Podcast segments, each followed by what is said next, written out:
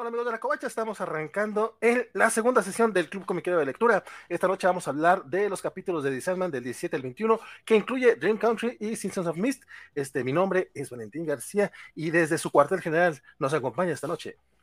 ¿Qué tal, Isaac de la Rocha? Y desde su celular está el enano sensual. ¿Qué onda? pues parte de la presentación, compadre. Este, pues arrancamos, este, arrancamos.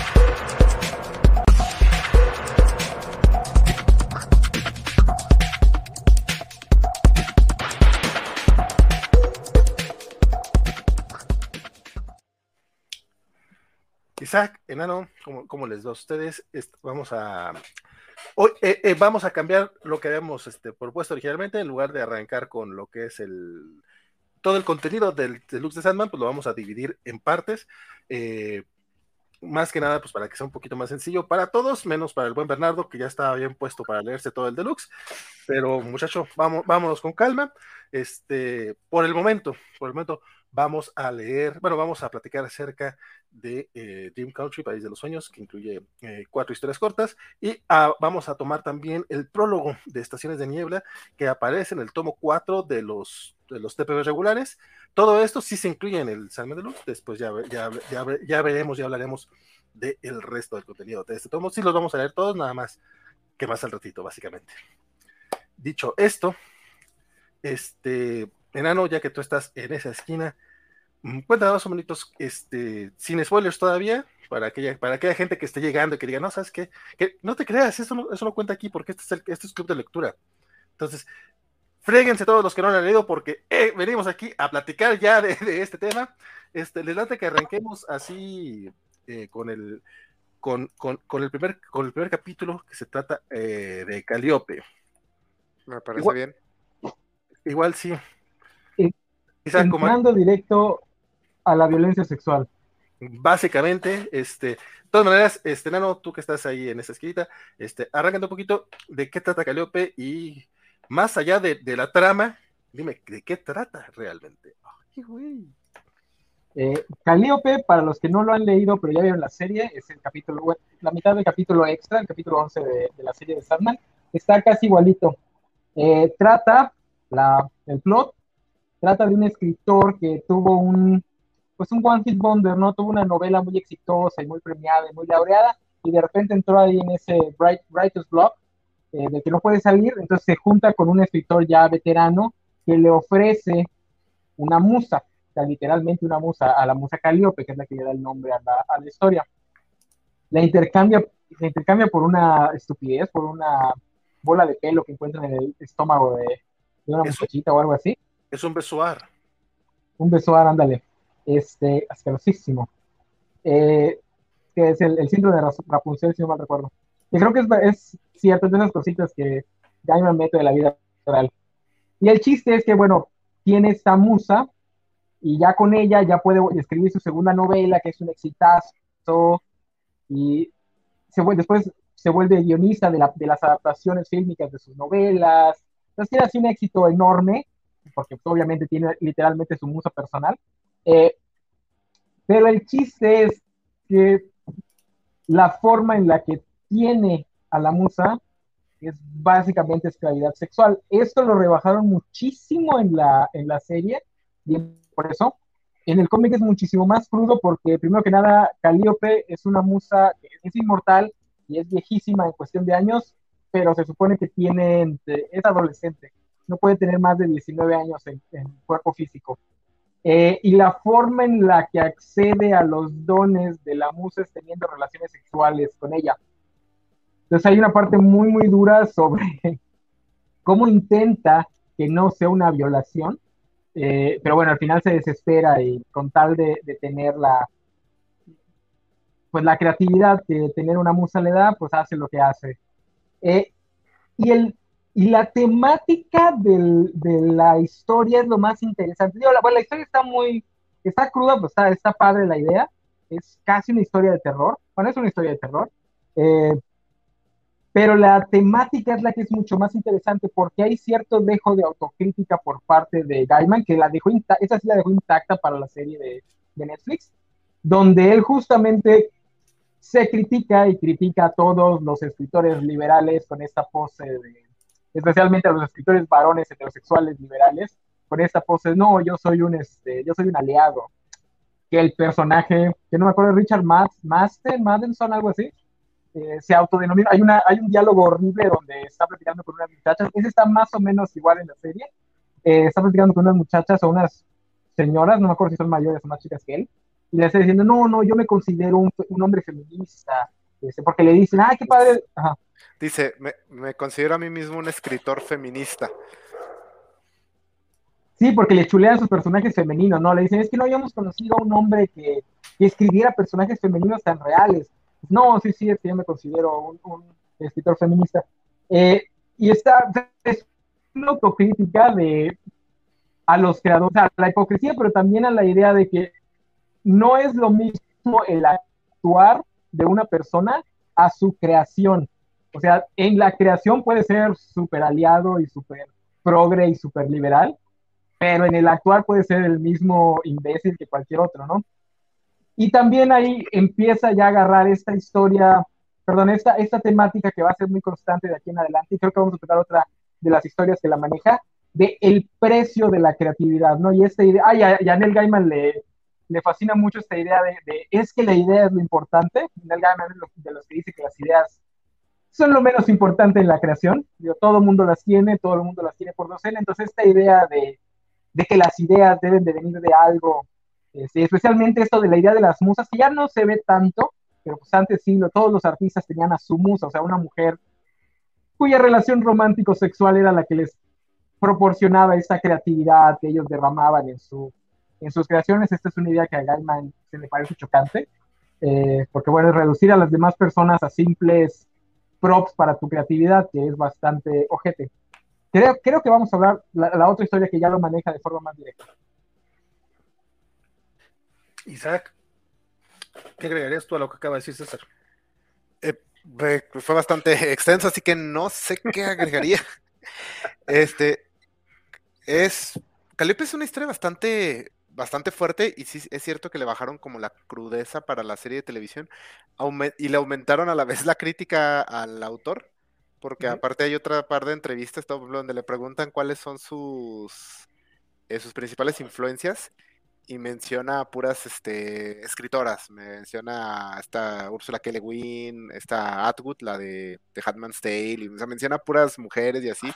Es como, eh, sí, en la serie le recalcaron muchísimo, muchísimo esto de que era un escritor como progre, eh, pero también lo que tiene la, el cómic es que el, la serie te da como que esta idea de que, como que trata de crear cierta simpatía con el escritor. El cómic no. No, en el, el cómic así, o sea, llega y dice a violar. Entonces, sí está fuerte porque dura, ¿cuánto tiempo dura Caliope atrapada con él? Este, creo que son cuatro años, ¿no? Eh, con, él dura cuatro, pero eh, eh, Caliope estuvo atrapada 60 años desde que estaba con otro güey. Entonces, pensar en todo eso, este, sí es, sí es este bastante, este, como que duro. O sea, de Sandman de repente tiene estos números así que llegan y te pegan en las tripas medio fuerte. Este, aquí vamos a leer mínimo otro, pero este sí me, causa ese efecto así de, ah, ¿por qué? sí, sí, el, cómic no se corta para nada en, ese tema. Por acá nos decía eh, Sophie que, que agradece que, fuera menos explícita la serie en, la parte del abuso sexual. Eh, creo que como en otras, en otras cuestiones eh, de, la misma serie, tuvieron, por ejemplo, el capítulo 5, tuvieron a bien, no, no, no, te, no te limitan la crudeza, nada más no te lo hacen tan, tan en tu cara. O sea, porque queda, de hecho queda un poco más claro porque en, la serie, no, no queda un poco más claro porque en el cómic sí ves claramente que, está usando sexualmente de ella. Pero en la serie, eh, esta Calliope sí se defiende y pues sale con arañadas y queda claro pues qué es lo que está pasando y no le quita la culerez al vato. O sea, realmente no hay un, aunque lo ves desde el punto de vista del escritor, este, no, no creo que llegas, no, creo que llegues a empezar realmente con él, porque a fin de cuentas sus, sus motivaciones no dejan de ser egoístas. No dejan de, no dejan de ser es que yo quiero, sí, o sea, quiero tener éxitos. Sí, es, es lo que menciona, ¿no? De que es.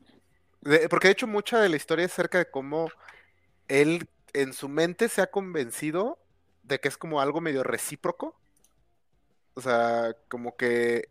O sea, Para- exactamente, es como esta idea de que no, pues te necesito para estas historias y todo. Porque hasta al final que le dice, ah, caray, tenías un hijo, le dice, güey, es tarde para que te empieces a preocupar por estas cosas. Pero como que él siente que eh, pues es, es mi musa, es quien me inspira.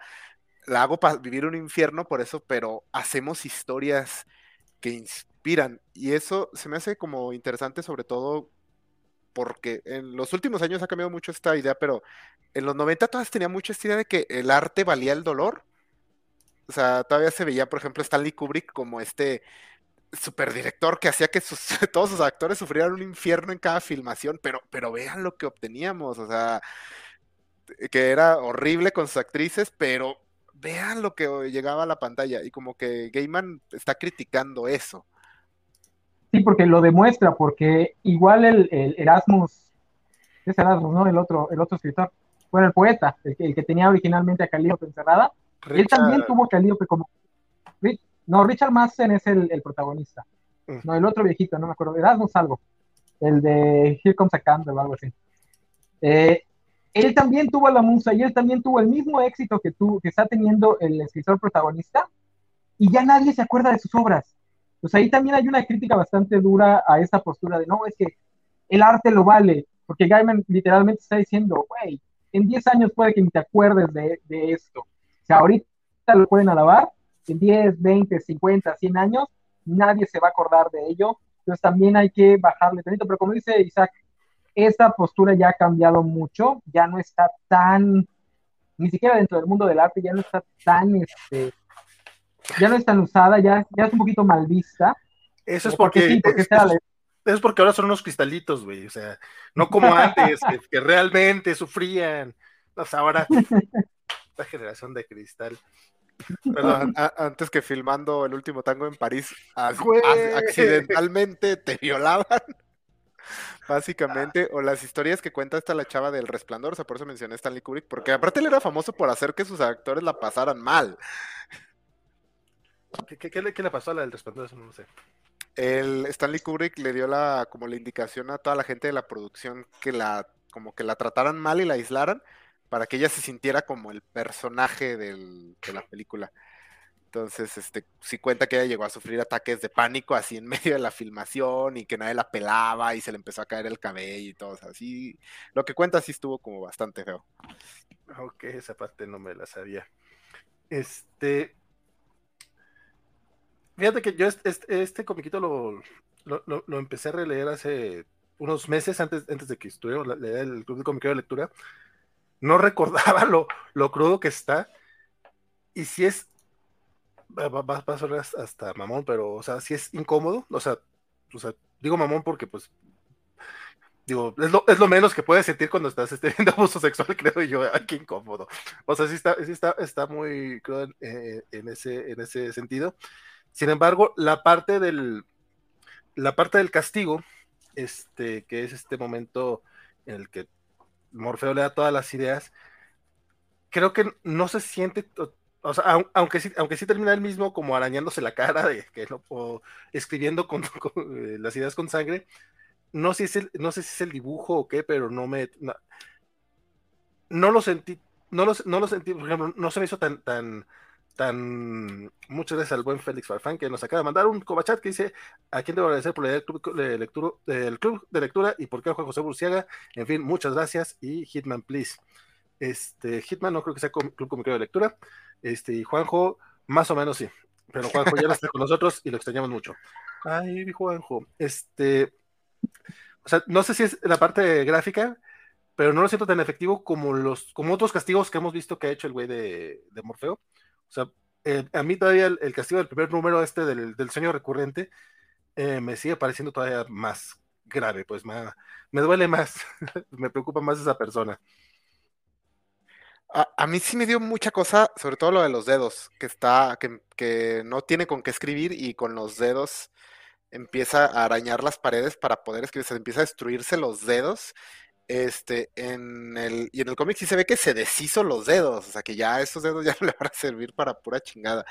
Pero también es parte del avance del personaje de Morfeo, que es este, una cosa que caracterizaba a Morfeo al principio era sus castigos desproporcionados a, pequeñas agresiones. Entonces, eh, aquí el hecho de que incluso Caliope le diga, güey, ya. Como eso de condenarte al infierno solamente porque le dijiste que no, porque lo rechazaste. Exactamente. Y también, porque Caliope es la que le pide que lo libere, ¿no? Este, aquí no se me, se me, También en la versión del cómic, ¿verdad? Es que como las leí, la vi el capítulo medio casi seguidos, traigo un poco ahí revueltas las cosas. Sí, no, cambian pocas cosas realmente, de hecho es bastante, bastante fiel, nada más lo que hacen es actualizarte eh, tonterías de que, y es una serie de streaming y pendejadas así, pero el tema de, o por ejemplo que, que sí mencionan a Orfeo en, la, en la, serie y en el cómic todavía no, Nada más te dicen que este eh, Morfeo es hijo, es papá del hijo de Caliope. sí. O sea, es, va a ser papá mexicano, hijo de la chingada. Este, y. pero, pero todo lo demás sí. O sea, es. le, pide, le piden ayuda y este, este eh, Morfeo le, le, da, todas estas ideas y ya cuando la libera le dice, güey, pues ya estuvo, ¿no? Pues, ¿segura? o sea, pues eh, casi casi le dice, pues es tu bronca, si quieres, este. Mm, eso también lo, vi un poco como el. O sea, esta historia es mucho acerca como de la. de la mujer como protagonista de su historia, a pesar del. De, en este caso el escritor, que él cree que solo es su musa. Y aquí es lo mismo que es como, o sea, no, es que tú no, tú no vienes aquí a, a vengarme ni no, te pedí ayuda, me diste la ayuda y ya, o sea, el dejarlo a este güey torturándose y todo, no va a arreglar lo que pasó entre nosotros, no va a quitar lo que yo sufrí y, no me va a ayudar en nada. O sea, es como, lo, vi como un poco como esa crítica a la, como inclinación masculina de impartir justicia por, por tu mujer. Sí. Sí, o sea, no, no llega él a, porque una vez que él llega a tratar de, de castigar así de forma melodramática al, al malhechor, pues él está tomando el lugar del protagonista, ¿no? Ya es su historia, es su venganza, eh, etcétera, etcétera, etcétera, y pues de eso no va. A mí nuevamente el, arte no, no, es Big Hit eh, de Kelly Jones, afortunadamente después ya tenemos este... Sí, sí, es mucho más, mucho más gráfico el asunto. Creo que sí hubo un problemilla ahí entre Kelly Jones y. O sea, no, no que hayan tenido problemas ellos, sino de comunicación. Porque Gaiman en su guion sí le está pidiendo que no la muestre sexualizada, sino que la muestre como lo que es una víctima. Eh, que se vea que además no es todavía, físicamente no es todavía una mujer. Eh, y que no sea, ¿cómo se diría? Titilante, que no sea eroticón. Y hay unos paneles, unas viñetas donde se nota que Kelly Jones estaba muy metido en el estilo de los 90, donde todos dibujaban a los personajes femeninos sexuales. Digo, ahí hay uno donde está este pose tipo Milo Manara, que no recuerdo qué tan desconectado está con el guion, pero como que no iba, ¿no? Sí, sí está raro que estos momentos donde Calliope está sufriendo en la oscuridad, y está ah. este, dándose vueltas desnuda y justamente la dibuja en unas poses eh, más sugerentes eh, de lo que debería, porque exactamente no debe ser nada sexy lo que estamos viendo. O sea, ella está desnuda porque es su situación, pero no, no deberíamos decir así como... Eh, sí, cierto, se supone que está llamando a las benévolas. No sé por qué está en esa... O sea, sí sé, porque los dibujantes, y esto va para los que todos que quieren hacer cómics, niños, aprendan a dibujar con modelos que no sean salidos de revistas para caballeros, por el amor de Dios, porque si no les pasa lo que le pasó aquí a Kelly Jones, que le está pidiendo, Gaiman, por favor, dibújame a una fémina, rezándole a unas diosas, pidiéndole esa ayuda, y pues el güey la pinta como si estuviera posando para Maxine. Así es. Sí, sí, eso creo que es un error, o sea, mm, y como dices, es, es siempre es complicada la línea entre, o sea, presentar este tipo de cosas sin caer en lo sexy, pero específicamente las poses que tiene y las poses que tiene cuando está haciendo la invocación, sí están bien de revista. Sí, sí, Sí, sí, están. sí. Este, Y de por sí Ajá. Kelly Jones no es como que es, estas son las voces que existen así sí, como- sí, sí. De por sí Sí, Kelly ahí Jones digo, está. no es como, como, como que mi hit. Vamos a quitarla, digo, qué necesidad tenemos de tenerla. Las imágenes no va a ser que YouTube diga, ay, ay, están mostrando otras cosas. Este, ¿algo más que decir de esto? Pasamos al siguiente.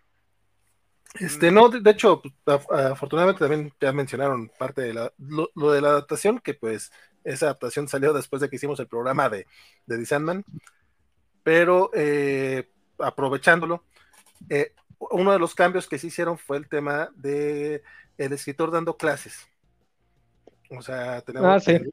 eh, en, en la serie el escritor aparte es maestro y de hecho quien le lleva el besoar no, no es el doctor que vemos al principio aquí, sino es una, creo que es estudiante de medicina, si no estoy mal, o sea, o toda- Sí. to- toda- todavía no es doctora pues. Y, eh, y también ella es la que al final este, es la que termina este, yendo a liberar a, a Caliope, que, pues no, no se libera a nadie, ¿no? Sino que ya con, con- que él lo dijera ya bastaba para, para liberarla. Eh, ¿Qué les pareció ese cantecito? Porque luego sí se da mucho con los profesores no tan grandes en universidades que, que tienen estos est- e- estas relaciones extrañas con- con ciertas alumnas.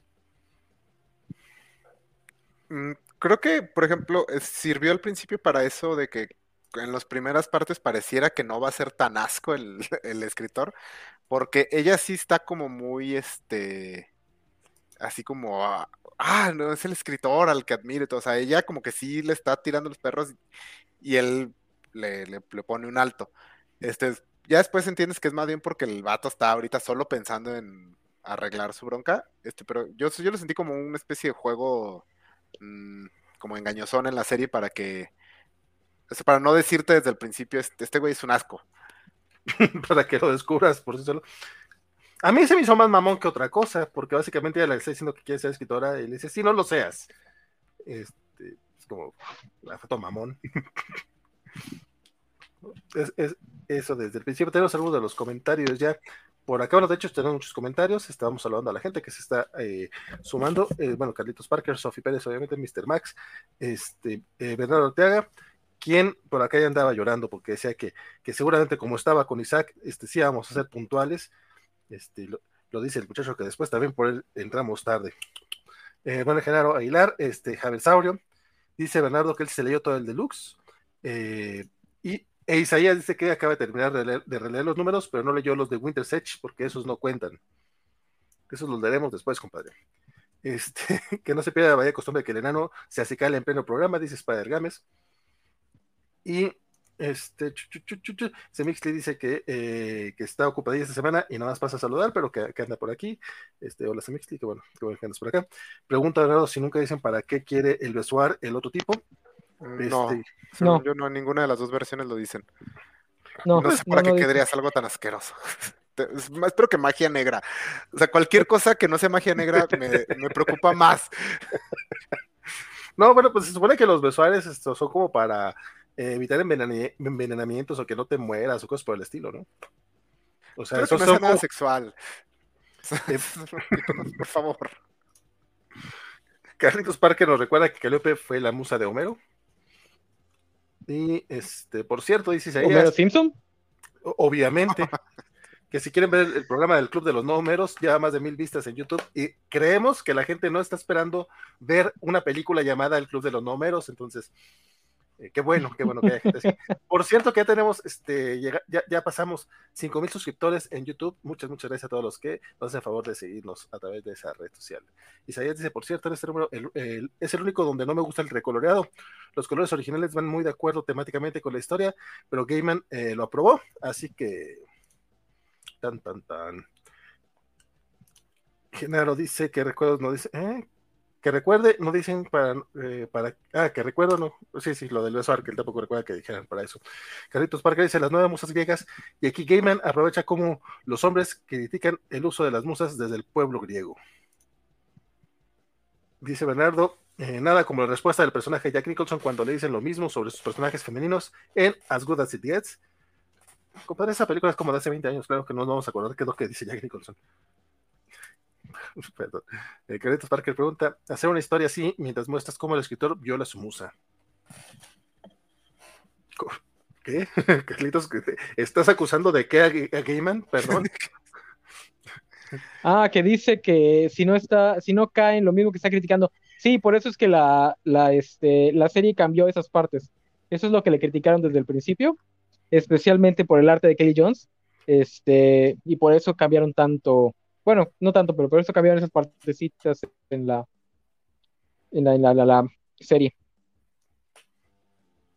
ok, pero ¿por qué cae en eso? Eh, bueno, eh, pregunta en el tema de que si no cae en ser este sexy el, al presentar abuso sexual, porque de hecho es Ah. la comparación con Gaspar Noé en Irreversible. Este, y sí, pues lo que dicen en el, en el cómic sí cae un poco en eso por los dibujos, más que, hasta eso más que en el momento del, de la violación, creo que es más en cuando está ella sola, que siempre está por alguna razón así extendida en el piso y desnuda, dándose vueltas y así. Ya, ya, ya, ya. Dice Mr. Max que podemos criticarlo, pero Kubrick sigue vigente. Sí, pero a lo mejor podría haberlo logrado sin tener que traumatizar a la gente, compadre. Puede ser, ¿no? Félix Farfán dice que Isaac mencionó un buen punto. Recuerda a un artista, entre comillas, cuya exposición fue amarrar un perro hasta que muriera de hambre. Creo que nada justifica lastimar o provocar el sufrimiento. No sé, compadre. Depende de quién hablemos. Esa creo que es este, un mito urbano, ¿eh? El otro día vi que no, que no hay registro real de esa exposición. No, yo también lo hubiera desaparecido, junto al artista. Dice Sofi, antes cazaban mamuts. Las generaciones de antes, no que estas generaciones de cristal que quieren que la respeten. Sí, no, eh, me estaba viendo a alguien que estaba. Bueno, no, no, no, vaya, no, vaya, no vaya a eso, no vaya a eso. No, no, no es covacharla para Pero, cambiar pero aquí tema. menciona a Mr. Max, pero el resplandor sigue estando vigente. Este, exactamente, o sea, eh, sí es una buena película, es una gran película. Kubrick es un gran director. Nuevamente, eh, ¿valía la pena? O sea, realmente. Porque hay muchos directores que hacen grandes películas sin hacer sufrir a la gente. O sea, esta idea del autor como esta visión que vale la pena todo y que hay que respetar y hay cuidado, no le meta, o sea, eh, creo que está mal, porque sí, justamente muchos, muchos este, directores han logrado grandes películas y grandes actuaciones de sus actrices sin hacer que sufran ataques de pánico. Y además a King no le gusta esa película. Pero- Stephen King tiene bien malos gustos. Stephen King tiene bien malos gustos, la verdad. Escribe muy bien el señor, pero tiene bien malos gustos. Un poquito, sí. Dice Sofi, que cree que el castigo es efectivo para quienes tenemos ansiedad, porque le- lees eso de tener todos los pensamientos y te pega. Y Carlitos dice que él cree que Gaiman cae en lo critica y en la serie lo enmienda. Y Sofía agradece que co- reconozca sus errores y los corrija. De hecho, es algo que tiene la serie de The Sandman, creo. O sea, como que sí la supo actualizar a pesar de que mucha gente está molesta por muchas cosas. Bernardo Tara dice que a ellos nunca le ha gustado mucho en cuanto a su estilo, pero sin duda es un buen narrador. Y Mr. Max dice, de hecho el dibujo está asqueroso, luego si te dan ganas de dejar de leer. Y Overture está mejor dibujado que todo. Por acá el buen Juice a través de Facebook dice todos los escritores con sus contadas excepciones son un asco. Y Calliope fue la musa de la que se disfrazó Marty en Los Simpson. Sí, justamente estaba viendo el inicio de ese capítulo hace poquito. Tienes toda la razón, mi queridísimo Juice. Y Fer Cano también ya, lle- ya llega y dice dejando like. Muchas gracias, mi querido Fer. Y pues vamos cambiando de tema porque ya me pasé de lanza con esto. Vamos a hablar acerca de El sueño de los mil gatos. Chun, chun, chun. Y para hablar de gatos, César, porque le gustan mucho los gatos, no porque él sea uno.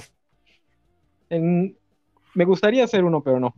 Este, no, qué, qué hermoso este, esta historia, es una de las más bonitas de, de, de Gaiman.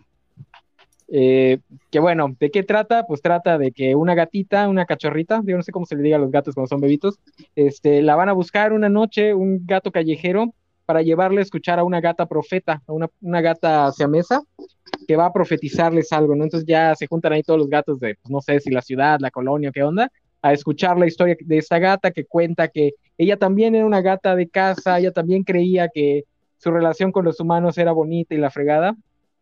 Hasta que un día pues, se embaraza de, de un gato callejero, ella es una gata siamesa pura de, de campeonato y la fregada. Este, y sus dueños pues agarran a sus gatitos y los tiran al, al río, o sea, los matan. Entonces, a partir de ahí empieza a, buscar venganza y una cosa lleva a la otra y termina en el reino de los sueños. Eh, que por cierto, para los que vieron la serie, el... yo, yo pensaba que era un, este, un buitre, pero no, parece que es un, este, un cuervo, un cuervo con, con el puro cráneo de cabeza. Eh, ese cuervo, la voz la hace el propio Gaiman en la serie. Este, pero bueno, llega hasta el trono de Morfeo, que aquí pues lo ve como lo ve una gata, que lo ve como un gato negro enorme con ojos de, de estrella. Y, el, y Morfeo le cuenta que hubo un tiempo en el que el mundo era dominado por los gatos. Los gatos eran gigantescos y los humanos eran sus mascotas. Los acicalaban, se los comían, la fregada. Entonces, a partir de ahí, Morfeo le explica que un día un humano convence a un grupo de humanos, como alrededor de 10 mil, 10 mil humanos, de que todos sueñen que el mundo es diferente, que el mundo es un mundo de humanos y ellos son el depredador, el, Apex Predator, eh, y sueñan el mundo para que sea así desde el principio de los tiempos. Entonces la gata lo que está intentando con estas charlas es convencer a los gatos para que por lo menos, no me acuerdo si son mil o diez mil, eh, gatos, mil. gatos sueñen el, otra vez el mundo de los, de, donde ellos dominaban. Eh, y está muy gracioso porque al final este, el gato que lleva a la gatita le dice, ah, me gustaría ver que alguien logre hacer que dos gatos hagan lo mismo y sigan órdenes. Y ya, pues el, el, episodio termina con la gatita soñando y sus dueños ahí viendo, ay, qué bonito, está soñando, ¿qué estará soñando? Y te dan a entender que está soñando que está matando humanos en, este otra, en esta otra realidad donde ellos son los depredadores Apex. Sí, es, de hecho es una, es una de las historias más sencillas, por así decirlo, pero como dice el enano, no sé si, si, bonita sea la palabra, pero sí tiene algo de, de fábula, o sea, está contado de, eh, como Es de las que más parece un cuento de hadas. Sí. Sí, sí, o sea, tiene ese, tiene ese feeling, aparte los cuentos de hadas también eran bastante culeritos. Digo, porque aquí, para empezar, vemos cómo devoran a los humanos real, así literal, están, llegan y le dan la mordidota. Este, y la cosa es cambiarlo. O sea, cualquiera de las dos razones, o sea, fueran los gatos, fueran los humanos, la cosa es chingar al prójimo. O sea, eso no, eso no, creo que hable muy bien de los seres vivos en general. Porque nadie soñó un mundo donde todos la pasamos chido. Exacto. sí, sí, sí. Pero justo lo que decía este César, eh, eh, creo que este, este comiquito tiene creo dos de, de, mis frases favoritas de The Sandman justamente el que decía César cuando le pregunta a la gatita al otro, oye, ¿crees que, que lográramos este, que, que, que, sí, que, que, que pueda suceder que mil gatos este, sueñen lo mismo? Ese, este, eh, eh, que, nadie, ni profeta, rey o Dios, este, puede persuadir a mil gatos de hacer algo, o sea, cualquier cosa al mismo tiempo. O sea, no hay manera de que, de convencer a mil gatos de porque pues pinches gatos hacen lo que se les pegue la gana, ¿no? Y la otra es la, frase de, Morfeo tal cual que este, los sueños eh, forman la realidad. Y ese está bien. Bueno, forman el mundo, shape the world. Dreams shape the world, está bien pinches bonita la frase. Y son de mis favoritas aquí. Isaac, sobre, sobre sueño de mil gatos. Eh, pues este sí, como es, es, una historia, me gusta mucho, eh, pero es también como un poco básica, simple, digamos. Así es básicamente una pequeña fábula acerca de un gato que va en un viaje místico, creo que lo más impactante es eh, lo sutil que habla acerca de cómo básicamente, o sea, ha ocurrido un evento nivel crisis en las tierras infinitas en el universo de Sandman y es algo así. Pues, y él dice, o sea, no, es que no lo cambiaron y soñaron para que siempre fuera así, entonces nunca ha cambiado, tú, estas cosas pasan. Entonces es como lo que dices, oh, wow. Ah, que por, otro lado, también me llama un poco la atención el tema de, eh, de, de Gaiman, de, no comprometerse, ¿no? Es como, eso, o sea, realmente esto nunca sucedió, pero, ¿qué, qué, qué onda con Morfeo? O sea, ¿por qué, ¿por qué pone a competir a, las especies? O sea, no, no, no, no, le puede, no le puede decir justamente, sueña cosas bonitas, sueña que no, la gente no, eh, los animales no necesitan matarse unos con otros, ¿no? Otra de las cosas que, ya me llamó la atención, después de ver la serie, porque sí, evidentemente el tema de la serie puede cambiar percepción de varias cosas, eh, una de las que me ha empezado a molestar era cuando de repente hasta el, personaje que, que, tiene que matar eh, muerte en el sexto capítulo también es negro y después dije, un momento, pues ¿qué tiene de malo que, que haya más personajes este, negros? Más bien mi bronca por estar acostumbrado a ver puros blancos y en efecto, aquí hay puros blancos y ya me molestó, resulta que todos los humanos en este mundo eran blancos, ¿qué pedo? Neta que... Pinche o sea, en las dos versiones de la realidad no había personas de color. Entonces, como, ¿qué, qué pedo? Pero bueno, otros tiempos, cosas que, que, que bueno, ya no vale falta. Este, acordarse que también, aparte de, blancos y negros en Estados Unidos, este, hay más culturas y hay más gente. Pero bueno, este. No sé si quieren comentar algo acerca de la, de, de la adaptación, que es solamente minutitos, eso me gustó mucho, que fuera algo corto fue en versión animada, y que hubo gente quejándose de que lo hicieron para, para abaratar costos, y que, que le dice, güey, eso no es barato, no mames. sí, es. No, y además el cast de voz estuvo genial, están los dos actores de Good Omens, este, David Tennant y nunca me acuerdo cómo se llama el otro, que son los dueños, son los dueños varones de los, de los dos gatos que vemos, o sea, de los dos grupos de dueños. La esposa de David Tennant creo que también participa haciendo de la esposa del personaje David Tennant. Este, este McAvoy, eh, ¿cómo se llama el de profesor Javier? Este, James, James McAvoy. James McAvoy. Es la voz del profeta humano. Eh, Sandra Oh, la otra profeta. Uh -huh. No, sí, es un cast así. Es la gata. Algunos de ellos se los trajo de lo que es este el, audiolibro. el audiolibro de Audible. Eh, pero sí, no, no, no, estuvo, estuvo muy bueno. Sí, a mí también me gustó muchísimo la adaptación. Este, sí, como dicen, no, no es barato hacer animación, pero también está más fácil eso que filmar un chingo de gatos, gatos live action. Entonces, a mí me encantó cómo quedó. Eh, en este caso, en este capítulo también el cómic lo dibuja Kelly Jones y aquí me gustó mucho su dibujo. Ah, o sea, sí, con Kelly Jones tengo problemas como con sus personas. Oye, sus animales y sus ambientes están chingones. Tal vez la gente lo que quería era ver cosa como, cosas como la película de Cats.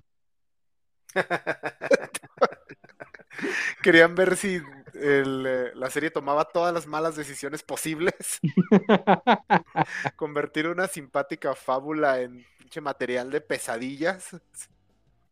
A mí, a mí me gusta mucho este número porque aquí ya se siente que Gaiman tiene toda la libertad posible, ¿no? Porque realmente este número lo podrías quitar y no le pasa nada a la historia. Te muestra por qué Morfeo es importante, peligroso y por qué es, un eter porque es uno de los eternos mayores. O sea, su reino es extremadamente importante en el, en el orden de las, del universo, pero fuera de eso es una historia, ahorita lo llamarían filler, sí. pero pues es, es de las más bonitas, ¿no? nuevamente bonita creo que no es la palabra, pero sí. Este, pero es muy memorable. Yo creo que se te olvidan otras historias, pero Sueño de Mil Gatos es una historia que no se te olvida. Sí, esa es de las más, de las que más recuerda a todo el mundo. Sí, este no es de mis favoritas, pero es como muy memorable por tan solo la premisa. Está como sí, bien sí, sí. interesante. Este, yo sí eh, tengo problemas con el cómo utilizan actualmente el término filler, porque es cierto. Sí, sí, yo este, igual. Esta historia ya no se pondría en una serie, porque dirían, ¿para qué? No. Pero el, el o sea, la, la, historia no es solo trama, es también ambientación, también tono, temática, temas. Tono. Exactamente, y es Neil Gaiman hizo mucho eso durante Sandman. Algunas de esas one shots después son muy importantes, otros como este nunca reaparecen, o sea, no es que al final haya una crisis y es que hay que pelear con los gatos que vienen del otro universo. Ah. Bueno, es, un, es, un, plot point en, en este Obertura, porque si Cierto. te acuerdas de esta, de esta serie, te vas a dar cuenta del plot twist que hay al final de Obertura con respecto a un personaje. Ya llegaremos a Obertura. ¿O no? Es, ¿O no? bueno, ya veremos. Es el plan. Este, por acá dice Sofi que a ella le partió el corazón lo de la bolsa en el lago. Por eso no quería leerlo, pero sí. sí está brutal. Sí, está brutal. Al final lo valió. Y en la serie es preciosísimo. Y sí está bastante culero el vato. Por cierto, digo, para toda la raza que se ofende cuando ponen personajes masculinos este, patanes y personajes femeninos que, que no lo son tanto, eso viene desde el cómic. No, no me tocó ver quejas al respecto, pero no me extrañaría. O sea, porque siempre, ah, es que siempre somos los malos. Bueno, aquí sí. Dude, acabo, acabo de ver que el problema con Galadriel es que le esperaban más maquillada. A, mí me, aburrió no por el maquillaje, pero ya, luego hablamos de eso. Y Isaías dice, de hecho, lo único que yo quería de la adaptación de Calliope era que casteara a alguien que se pareciera a Whedon para ver todo arder. pero no todo se puede en este mundo. No, pues espérate para la segunda temporada, porque Gaiman ya está desatado peleándose con todo el mundo, ¿eh? Este ya, le, está, le, está, empezando a afectar la ausencia de Morrison y Moore en el mundo de los cómics. Pero a ver, Joss Whedon, hasta ahorita que sepamos, no, no, no ah, vale, ya. Con nadie. Ah, no, no, merece, no, merece morir en, no merece morir en esa colina, vale, ya. Personas ojetes ahí en todas partes, hombre, eran otros tiempos. Se critica, se señala, pero también no lo quiere poner al nivel de Harvey Weinstein y pues tampoco. Ah, no, no, no, no, no, no tampoco. O de, o de, ay, Kevin Spacey. Que no ser Harvey Weinstein no es como tan así como que. Ey, pero no soy Harvey Weinstein, esa que voy, pues no, Un poco, un poco, o sea, hay que reconocer también. Isaías, este número de mis favoritos, toda la atmósfera que crea Kelly Jones es entre el deshuesadero, el cementerio y la cueva del gato Orfeo. Todo está precioso. Y dice que Gamer menciona en el, eh, menciona en el guion que mandó Jones eh, que la idea era que fuera cómo sería un mito en el mundo gatuno. Carlitos Parker dice que aquí le gusta mucho el arte de Kelly Jones. Y Sophie dice: Mis gatas eh, ya, me agarraron, ya me agarraron de su esclava, así que Gatos Gigantes sería un upgrade. Me ofrezco como tributo. Por su parte, Bernardo dice que la adaptación animada de esa historia de la serie les quedó maravillosa y cree que precisamente porque no se parece al estilo de Kelly Jones, en verdad eh, que no me gusta nadita, nadita su arte. Probablemente era lo que decía Isaac los humanos son el problema de Kelly Jones. Sí, aquí sí me gustó mucho. Este, este número sí creo que le quedó genial, exactamente, la atmósfera y todo. Porque aparte, no es de terror, pero tiene una atmósfera un poco tétrica, como de cuento de hadas viejito. Cuento de hadas antes de que Disney lo, haga completamente bonito. Entonces, a mí sí, aquí sí me gustó muchísimo el dibujo. Una, una, versión Disney de, Un sueño de mil gatos sería divertida. Con mucho más música. Eh, yo no tengo problemas con eso. Bueno, ya tenemos a Gatos, podría ser algo por el estilo. Eh, y si dice Gaiman ya, Gaiman ya prometió hacer canon a los asiáticos en la segunda temporada si le dan luz verdes. De hecho, hacer canon. sí lo di, bueno, no lo dijo así, pero básicamente. Furry Cats, dice Jus. Eh, Jorge Arturo dice que querían el Butthole Edition. edition. de, es que hay un rumor de que los, eh, hay una versión de Cats donde se le ve el ano a algunos personajes. Espero, que no. General Aguilar dice esas personas eh, que se quejaron no entendieron que no puedes poner a los gatos o hacer algo, soñar o filmar un capítulo de una serie. Pues, imagínate, nuevamente, no puedes poner a mil gatos a hacer deja tú mil gatos, no puedes poner a un gato a hacer lo que tú quieres.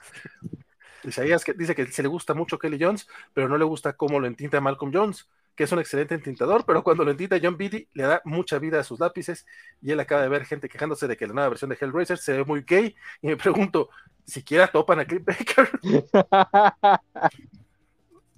El buen Bernie dice que a él le gusta por cómo nos muestra lo, enorme del alcance del poder de Morfeo, que efectivamente incluye a todos los seres vivos.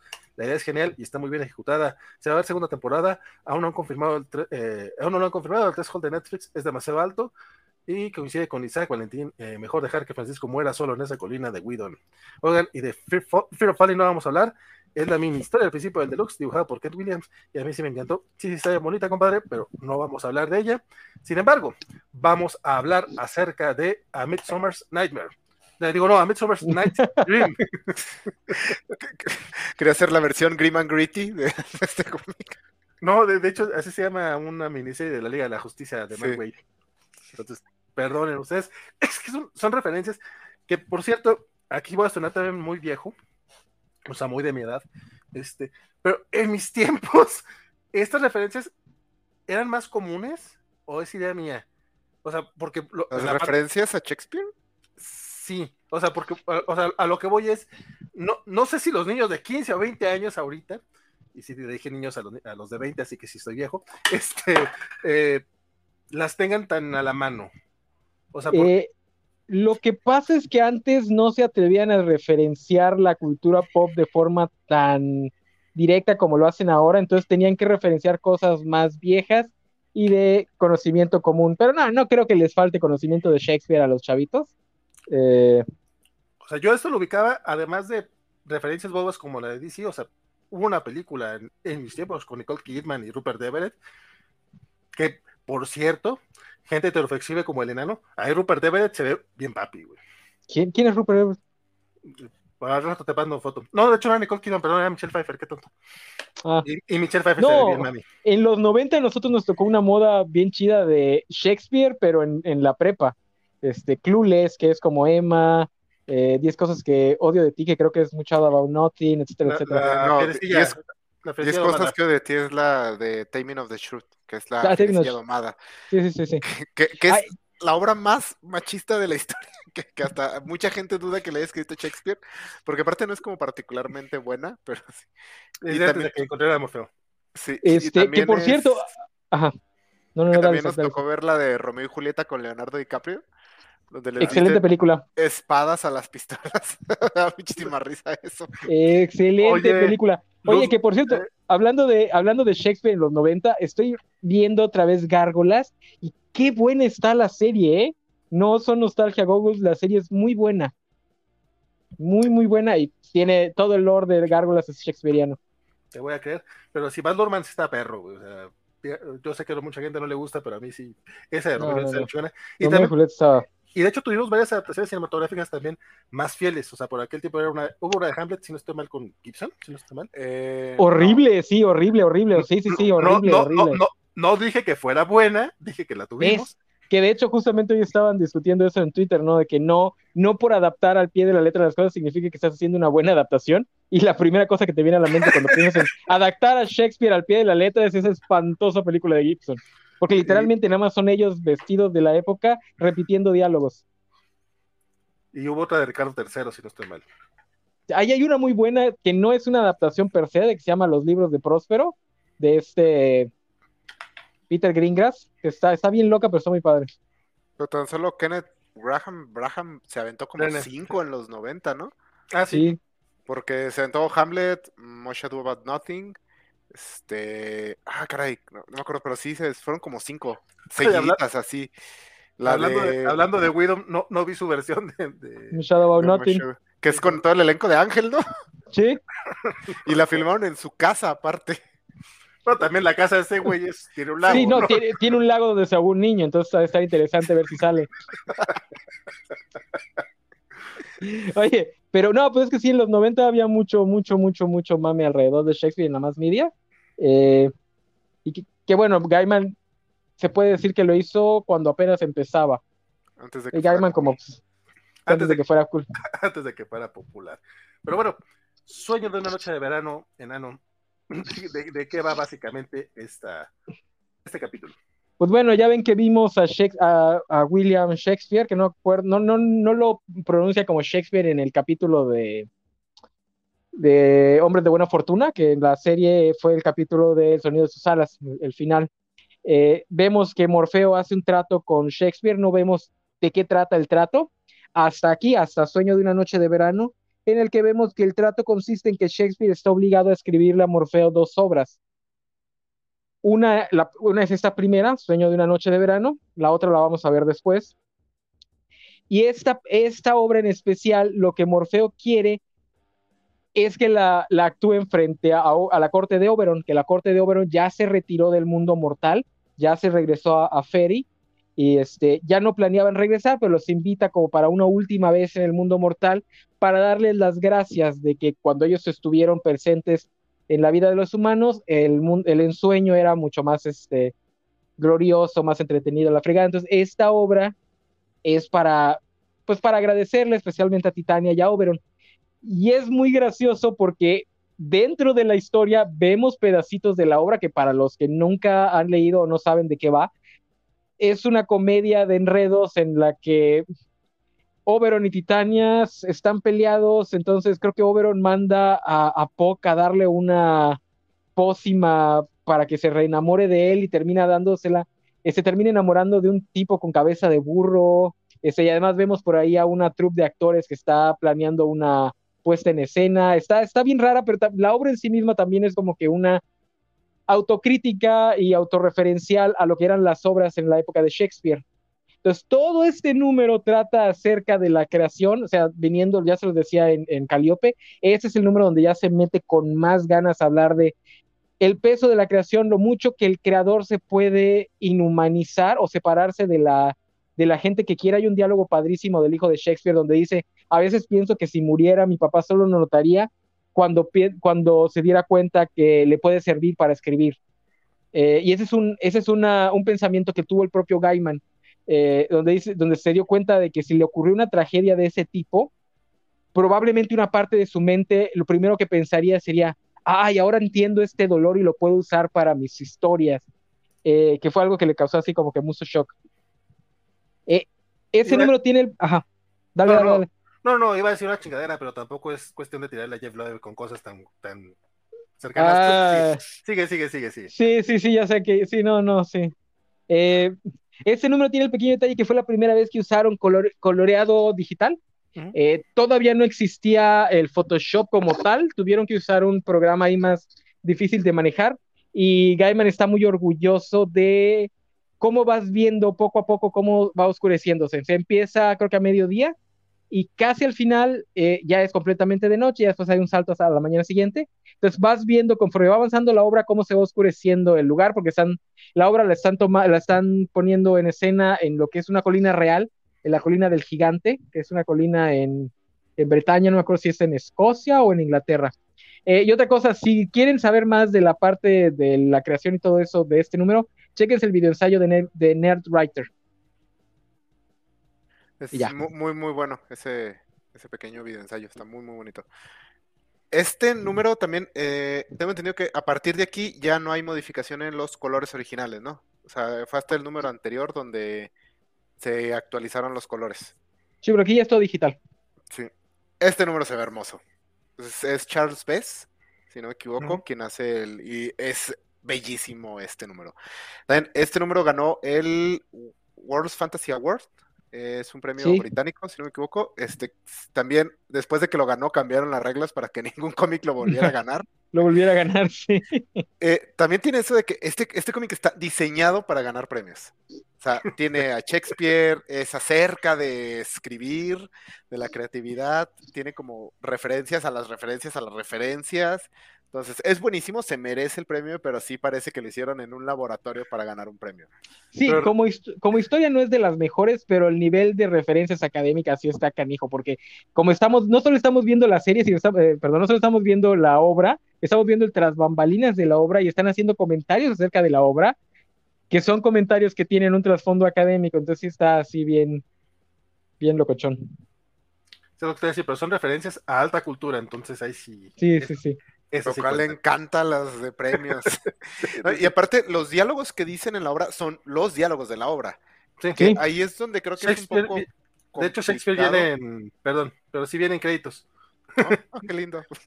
Este, es donde creo que a lo mejor, si no estás familiarizado con la historia, eh, yo vi la película, tampoco nunca he visto la obra o he leído la obra, sobre Igual. todo porque leer obras es cansado. Este, no, no me gusta mucho, pero eh, sí es complicado porque no te está contando la historia, te está dando como muy así momentos puntuales. Entonces, si no estás familiarizado con Sueño en una noche de verano, eh, yo creo que sí te puedes confundir un poco respecto a qué está pasando, porque aparte hablan en, pues, en inglés shakespeariano, o sea, en inglés aquí no me acuerdo cómo se dice, isabelino, entonces no es lo más fácil de entender, nunca la he leído en español, no sé cómo hablen, los, cómo digan los diálogos, pero en inglés sí se pone, se pone cabrón de repente. Güey, qué. Eh, lo, que no van a lo que no van a entender son justamente las referencias académicas a la obra, pero tampoco les va a confundir. Ahora yo les voy a decir, si quieren leerse una obra de Shakespeare, Sueño de una noche de verano es donde deben empezar. Por el amor de Dios, no vayan a intentar empezar con Hamlet o con Romeo ¿cómo se llama la-. Romeo y Julieta también es aburridona. La, es una, es una comedia. Eh, Sueño de Noche de Verano es una comedia, entonces es mucho más entretenida. Eh, Hamlet es mucho más pesada y la de la de Iago Desdémona, que no me acuerdo cómo se llama, la de Otelo, híjole, igual sí es un tronco. Eh, más que nada por lo que dice Isaac, los diálogos tienes que escucharlos para darte cuenta del ritmo, porque si nada más los lees, y especialmente con la cultura le ha dado esta entonación como que muy culturosa a los diálogos de Shakespeare, cuando realmente son diálogos barrio bajeros, nada más que están en un inglés que ya no se utiliza. Y tú sabes mucho de los barrios bajos. Estaba checando la versión en español y sí, en efecto viene, bueno, creo que no se alcanza a leer, pero sí es, o yo equivoco internamente vuestra forma, o sos ese estúpido y bellaco espíritu llamado Robin Buen Chico. Ah, Robin Buen Chico, qué horror. Sí. Robin Goodfellow. Este, ah, que ese personaje me encanta. Este, Puck como personaje es genial. Él es el que es el bufón de, de Oberon, ¿no? El de Oberon. Él tiene uno de mis diálogos favoritos de Sandman. ¿El final? dice- eh, no, el cuando Ah, no, dice, no, no. es, eso es cierto. Nunca pasado. pero sin embargo es cierto. Cierto. Eh, me Sí, es- encanta ese diálogo. Que, que es el mensaje, de los muchos mensajes de este número es el principal, ¿no? Que, la- que las cosas no necesitan ser reales para ser verdad. Porque igual eh, cuando están platicando Oberon y Titania, Oberon le dice esto nunca pasó, este, ¿cómo le llaman ellos? Este, tejedor de sueños, algo así, ¿no? Eh, co- constructor, ¿no? Algo así. Sí, sí, eso. Dice, nunca pasó y le dice, le dice Morfeo, o, este, las cosas no tuvieron que haber ocurrido para ser, no, las cosas no tienen que ser reales para ser verdad. Que además está lleno de detallitos, como por ejemplo la relación entre Oberon y Morfeo, se nota que hubo una relación más cercana entre ellos dos, y además ahí ponen a Oberon con cuernos y toda la cosa, eh, o sea, literalmente Entre- tiene cuernos. Entre eh, Titania y Morfeo. Sí, se siente Titania y Morfeo. Eh, no, no, igual la- el intercambio verbal entre Shakespeare y, y Morfeo cuando, cuando está el intermedio, donde, le- donde le suelta que Marlo ya murió. Sí, Sí. murió en una, en una riña de bar. Sí, y Shakespeare le dice, dice- ¿por qué? ¿Por qué me lo dices ahora? Ay, no sé, ustedes los humanos, ay, dramático, casi le dice. Ah, lu- Luego así yo suelto las noticias y se enoja la gente, no sé por qué. Este, Y sabes también que está padre el, el final del el diálogo final de, de Puck, porque ahí es donde ya se empieza a oscurecer por completo. Creo que la primera viñeta de esa página todavía no está completamente oscura, pero ya la última nada más alcanzas a ver los ojos de Puck, que es el diálogo donde dice si por azar los he ofendido. Ajá. que esa es básicamente adaptación del, del final de la obra. No, no, no, está eh, calcado el diálogo. ¿Sí? Que, que aquí lo hacen mucho más tétrico de lo que es en la obra original. En la obra original, Puck es un personaje cómico musical. Aquí es, digo, lo dice un- otro de los personajes, porque lo presenta como Puck, el alegre duendecillo de no sé qué. Y uno de, los, de las hadas dice, ¿el qué? Dice el sociópata.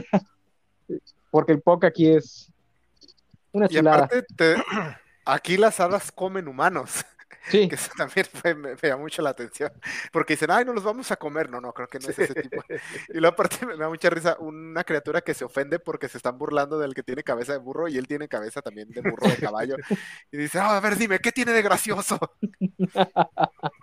así hay que- uno que está más interesado en la obra y que los está callando a cada rato. Sí, no Como un gigante que lo está callando. Ajá. Pero me da risa ese, eh, esa generación de cristal que no aguanta nada.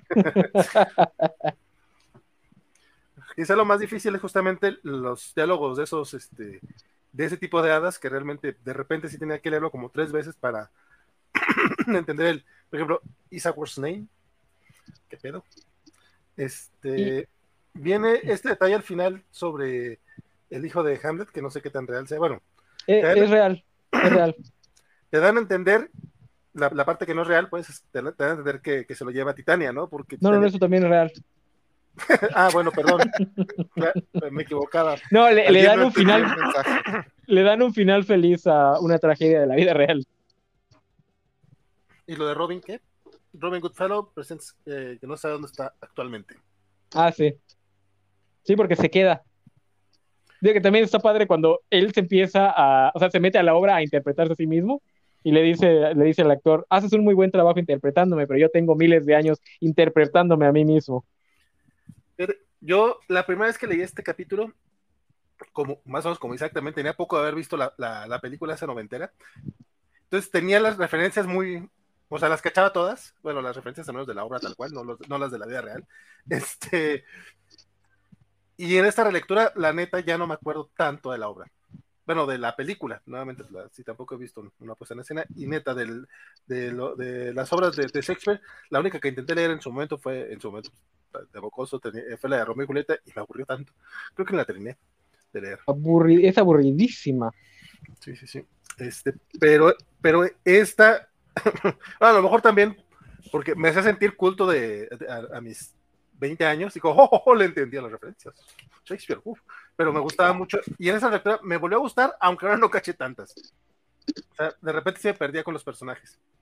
No, sí, es que es un gran, gran número. O sea, realmente sí entiendes por qué está en, en el Olimpo de los single issues de los cómics. Esta, esta historia es la versión de cómic de las películas como El Artista, como La Lista de Schindler. O sea, está hecha para que la adoren los, los, los jueces. Los Este, que después se enojaron porque, pues, ¿cómo vas a premiar un cómic? Y cambiaron las reglas, pero bueno. Porque aparte como es, eh, o sea, una historia acerca de la importancia de crear historias, pues eso sí te, te llega, te llega. Pero Sí, no, sí. es un, o sea, técnicamente hablando sí es uno de esos cómics que van al, tío, al Olimpo de los single issues con Watchmen 4 y ese tipo de cosas. Este, también en cuanto al dibujo, creo que Charles Bess, eh, no recuerdo si él regresa, pero ciertamente es uno de los números más, más Sí bellos de. Sandman. Creo, creo que es el que dibuja The Wake, Sí. creo. Ah, sí, creo que sí. Ah, y además estoy casi seguro que es el que ilustró el, el- el último libro de, de, Terra- de las obras de Ursula K. Le Guin sobre Terramar. Eh, sí, El el, único de Terramar es, él lo ilustró. El único ilustrador que logró convencer a, a Le Guin que le diera su visto bueno, porque Le Guin odiaba a los ilustradores porque a fuerzas querían pintar a sus personajes como güeros, cuando todos son entre morenos y negros. Pues aquí hubiera metido uno que otro, fíjate. Aquí también puro güerito. Es la Ingla- Inglaterra este, elisabetina. Los negros todavía no existían, se inventaron hasta Hasta 1700. 1980, Se Ah, inventaron perdón. en, no, en Inglaterra se inventaron después, ¿eh? como en los ochentas. Este, eh, y como ya mencionó el enano, a partir de este número Steve Olive agarra el, el rollo de los, el tema del color. Este, pues bastante bonito este cómic, la verdad. A mí sí, digo, sí es de los que me gustan. Y en, en general el tomo es bastante sólido por lo mismo, ¿no? O sea, tiene muy, muy buenos, muy buenos este, capítulos, dice Bernardo Ortega. Eh, de, de A Midsummer's Night Dream, sí me encanta el estilo de Charles Bess y en particular los colores de Steve Olive. Este, de nuestra, eh, bueno, de nuestra época es el Romeo Julieta de Lurman, que creo es el epítome de esas adaptaciones modernas de Shakespeare. Dice, eh, por cierto, tengo muchas ganas de ver el Macbeth de los Cohen con Denzel Washington. Lástima que no tengo Apple TV. ¿Te cuesta Bájalo ilegalmente. Yo lo tengo en, yo lo tengo en espera, de hecho, porque soy muy fan de Macbeth. El Hamlet de Kenneth Branagh es bien, es bien raro, dura como tres horas y media. He intentado verla varias veces y no puedo. Está ambientada en la Rusia zarista. Y pregunta si el hijo de Shakespeare se llamaba Hamlet.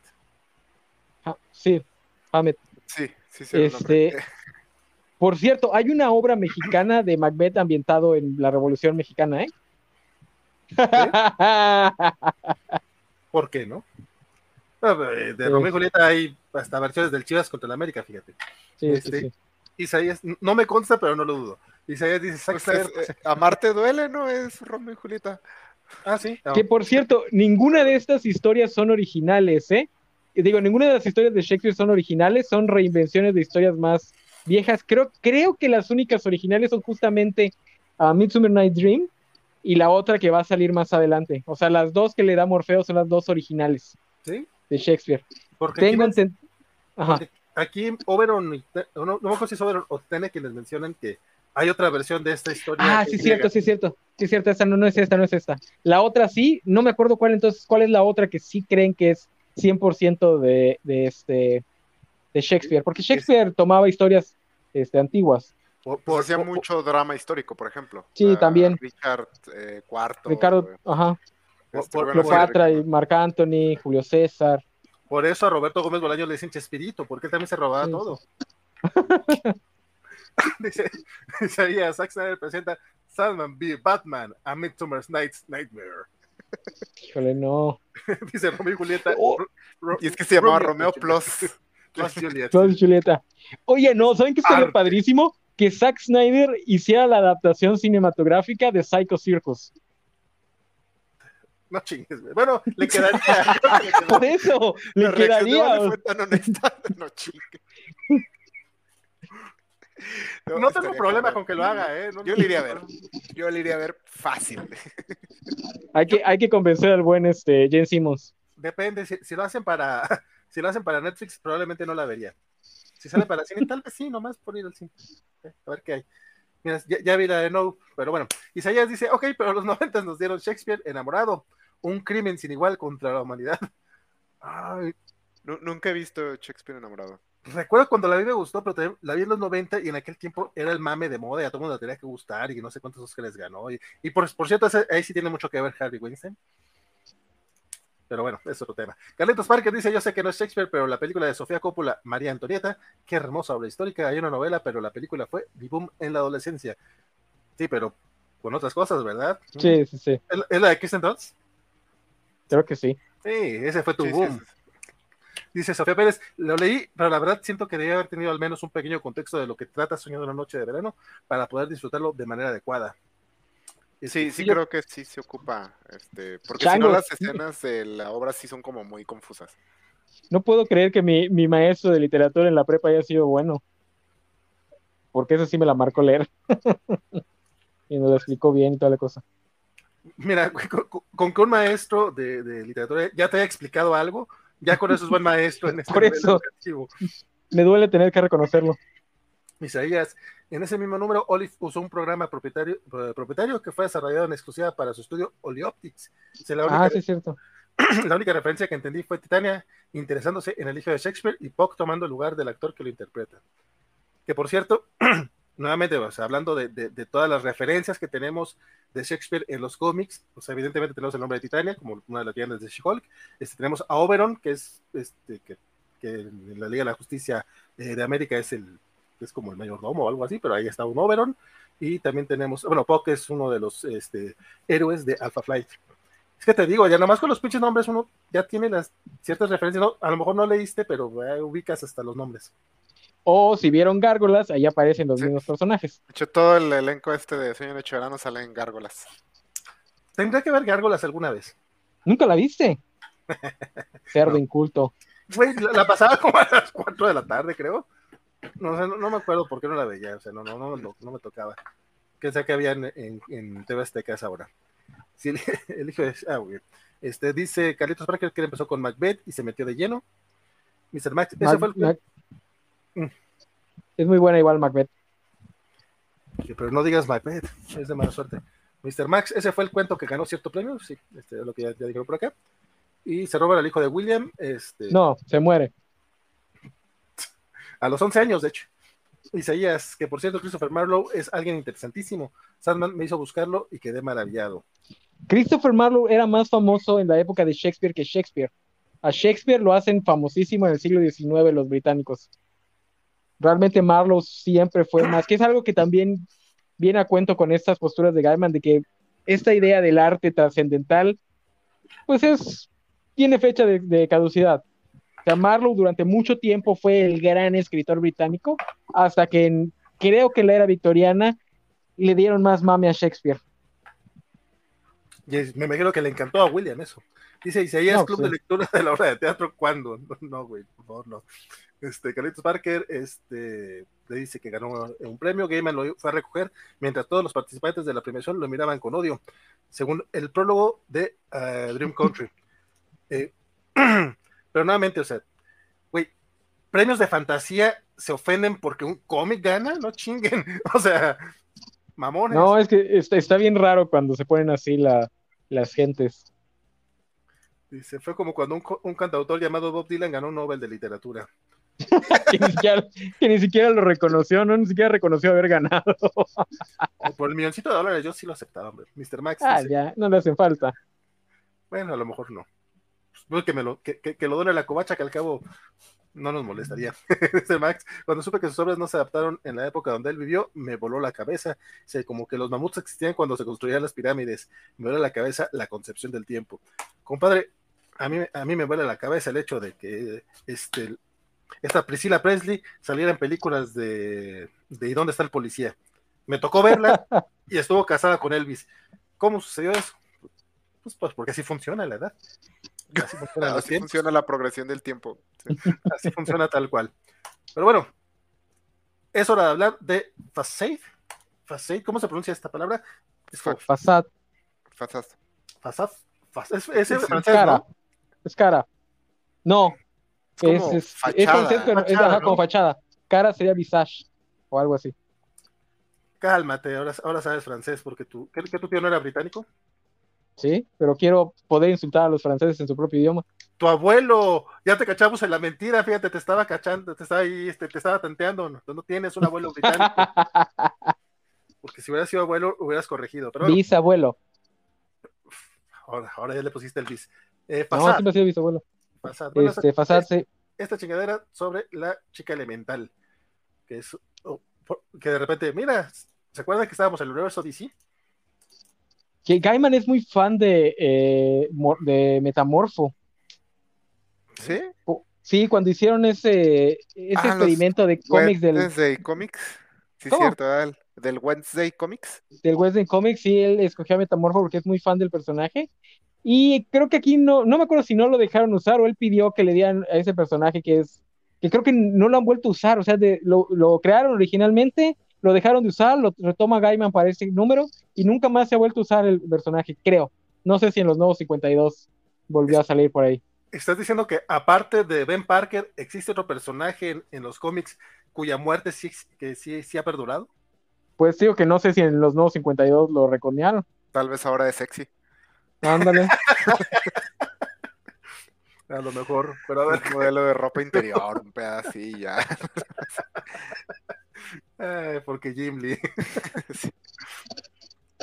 Oye, pero de hecho sí está bastante triste la pinche historia porque básicamente este, es una espiral al suicidio.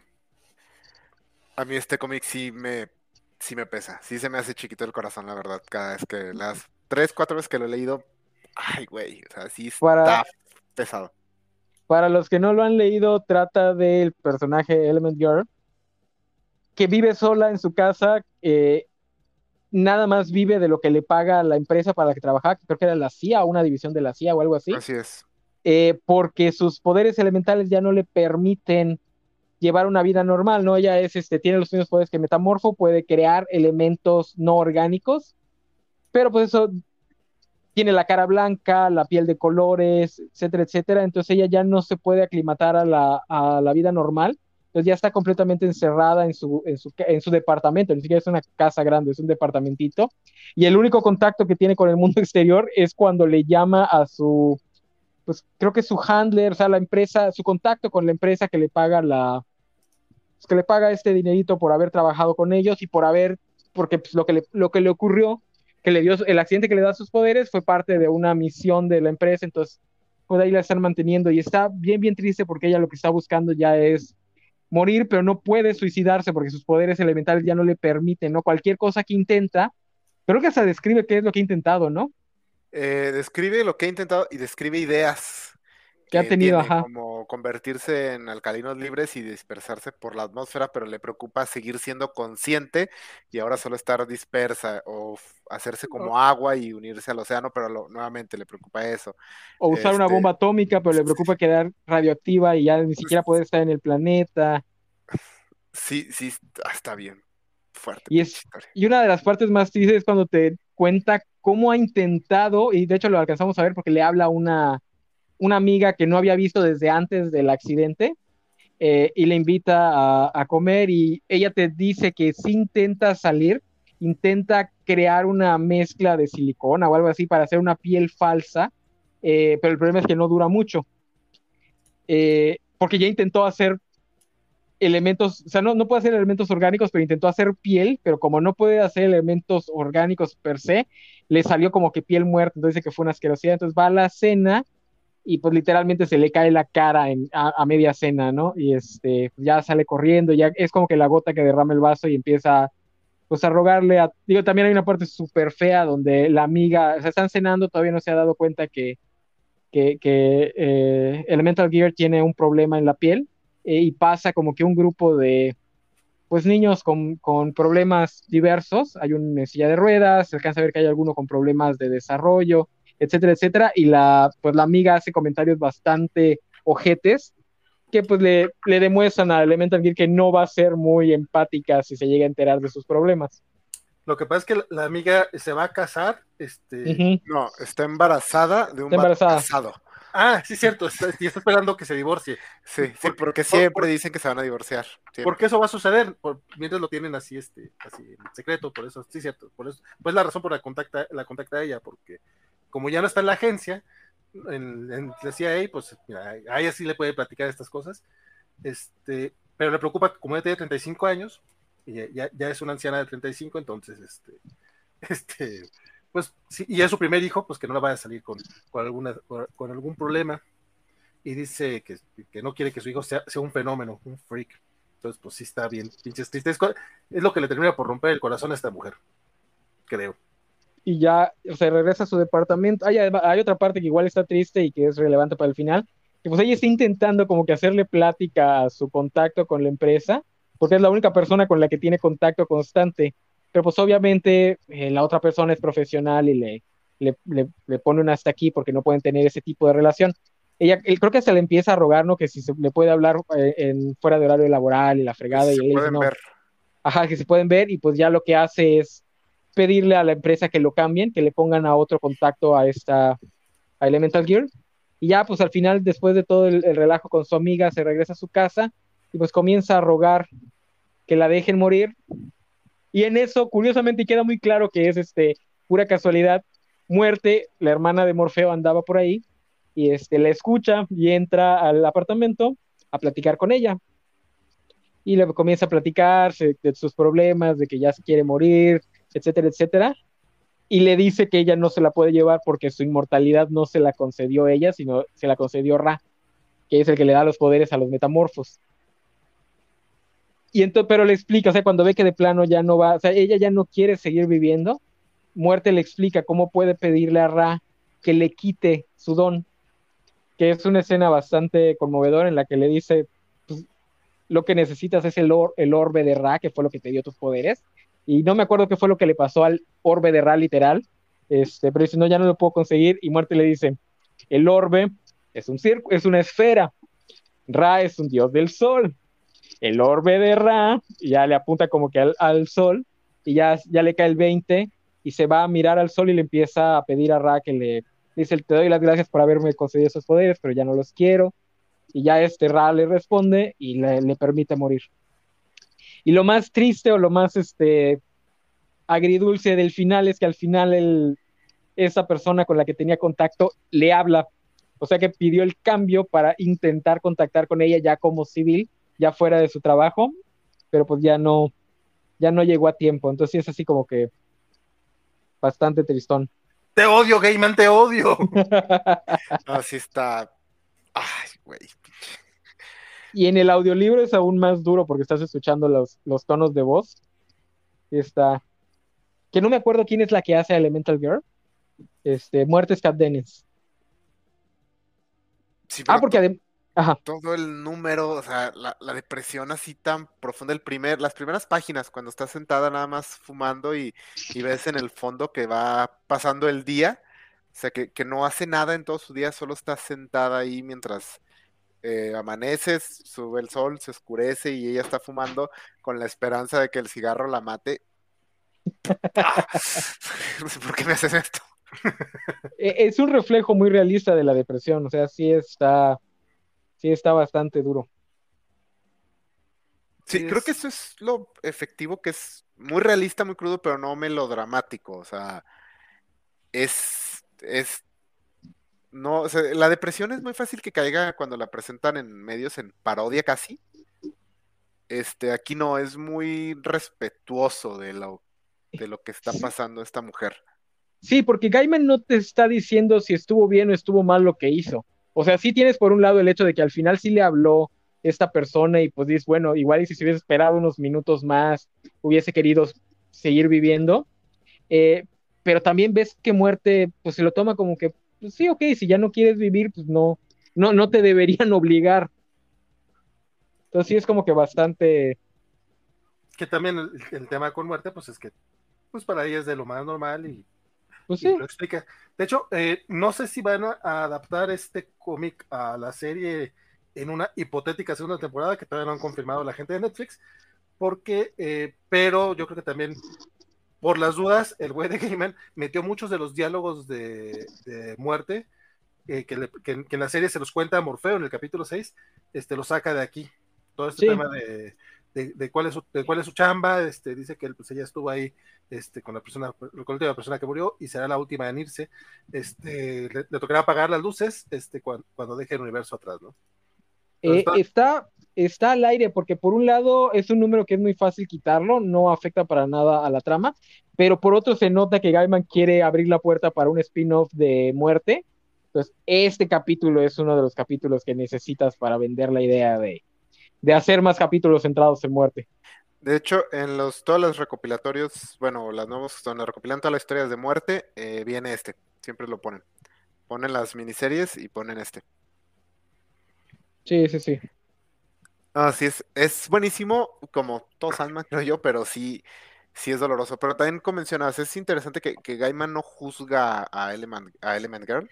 O sea, no, nunca hay un momento donde digas, ay, nomás es cosa de que se levante el sillón y se ponga a chingarle. O sea, nunca hay ese momento. Que, que es donde las representaciones de depresión en, en la más media tienden mucho a eso, a que lo que se necesita nada más es que llegue alguien, te una palmada en la espalda y te diga, chale ganas, tú puedes, campeón. No sé. ¿Estás triste? Yo, no estás triste. Yo he visto, digo, me aventé unas una reseñas de un podcast de ese de gente que no entendía absolutamente nada de lo que Gaiman les estaba diciendo y algo que les molestó es justamente que, que, muerte no le diga, no, sí, trata de vivir y la fregada.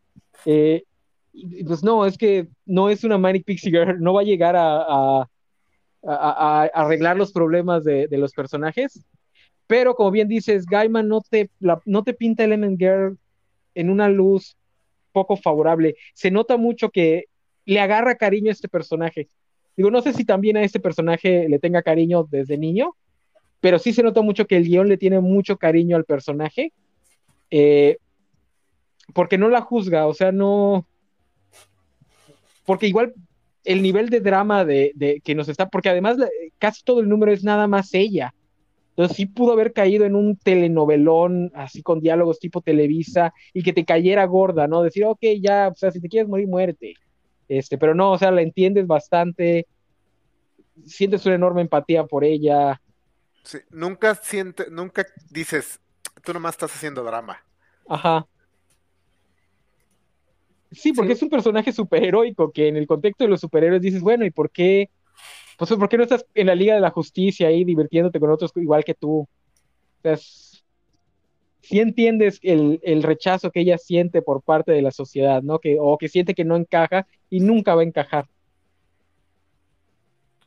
Pues sí está, Fíjate que de, los cuatro números, eh, podría decir que es el menos favorito. O sea, a mí, de, los cuatro números de este tercer tomo, no es mi hit, pero presente porque, a diferencia de Isaac, a mí no me gusta leer cosas tan miserables.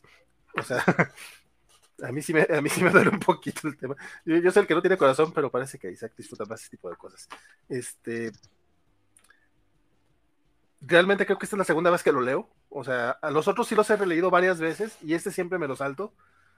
Este, no recordaba por qué me lo saltaba, honestamente. ya, lo hacías por instinto nada más. veías peligro y ¡ah! Sí, era como que, ah, este. En mi mente era, era hueva. O sea, probablemente así fue mi mecanismo de defensa de no quieres leer esto, da hueva, ah, sáltatelo, porque en las lecturas que llegué a tener, pues que los, los, otros tres están bien chidos. y aunque no son particularmente alegres, ni de upbeat, ni de vibrar alto, no son tan depresivos como este cuarto capítulo. No, es que fíjate que los otros tres no son alegres, pero sí tienen un mensaje esperanzador. Ese número no busca tener un mensaje esperanzador, este número busca mostrarte cómo es la depresión y abrirte la puerta hacia ese estado mental para que lo entiendas. Entonces, sí, nadie, digo, yo me preocuparía mucho si alguien me dice que este es un número individual favorito. Sí, sí, red flag. Sí, sí, sí. ¿Todo, este, bien, en casa, amigo? ¿Quieres hablar de algo? Sí, porque no está, hay un concepto, digo, este, el concepto este de la catarsis tiene su concepto opuesto, porque hay creadores que dicen, no, no, no todo te tiene que hacer sentir esperanza, no tienes que terminar de no tienes que terminar todas las historias con esa sensación de, ah, sí, se puede lograr eh, salir del hueco, se puede lograr cambiar, hay una esperanza al final del camino. A veces necesitas historias que te digan lo opuesto, porque a veces es mejor que, el espectador o que el consumidor salga pensando, güey, si no me pongo a chingarle, esto se va a poner de la fregada. Eh, y ese es ese tipo de historia, o sea, no, digo, repito, seguramente lo hay, seguramente hay alguien allá afuera que leyó este número y, y sintió un feliz, pero bueno, porque hay mucha gente enferma en, esta, en este mundo. Este, pero no. Los que ven películas de Lars von Trier más de una vez y ese tipo sí, de cosas. Sí, sí, sí. entonces si, si nada más has leído una o dos veces de Sandman, este número no, no, no te va a gustar porque sí es muy pesado. Ya que lo lees más y puedes empezar a apreciar la parte más eh, artesanal del trabajo de, de Gaiman creando historias, sí, sí dices, wow, qué, qué gran número. De hecho, yo premiaría más este número que el de Sueño de una noche de verano, a pesar de que Sueño de una noche de verano me gusta mucho. A ver, no, no dije que no fuera bueno, luego se malinterpretan las cosas. No, no, no, sí, sí, sí. nada, Más, nada más no, no, no es mi hit leerlo.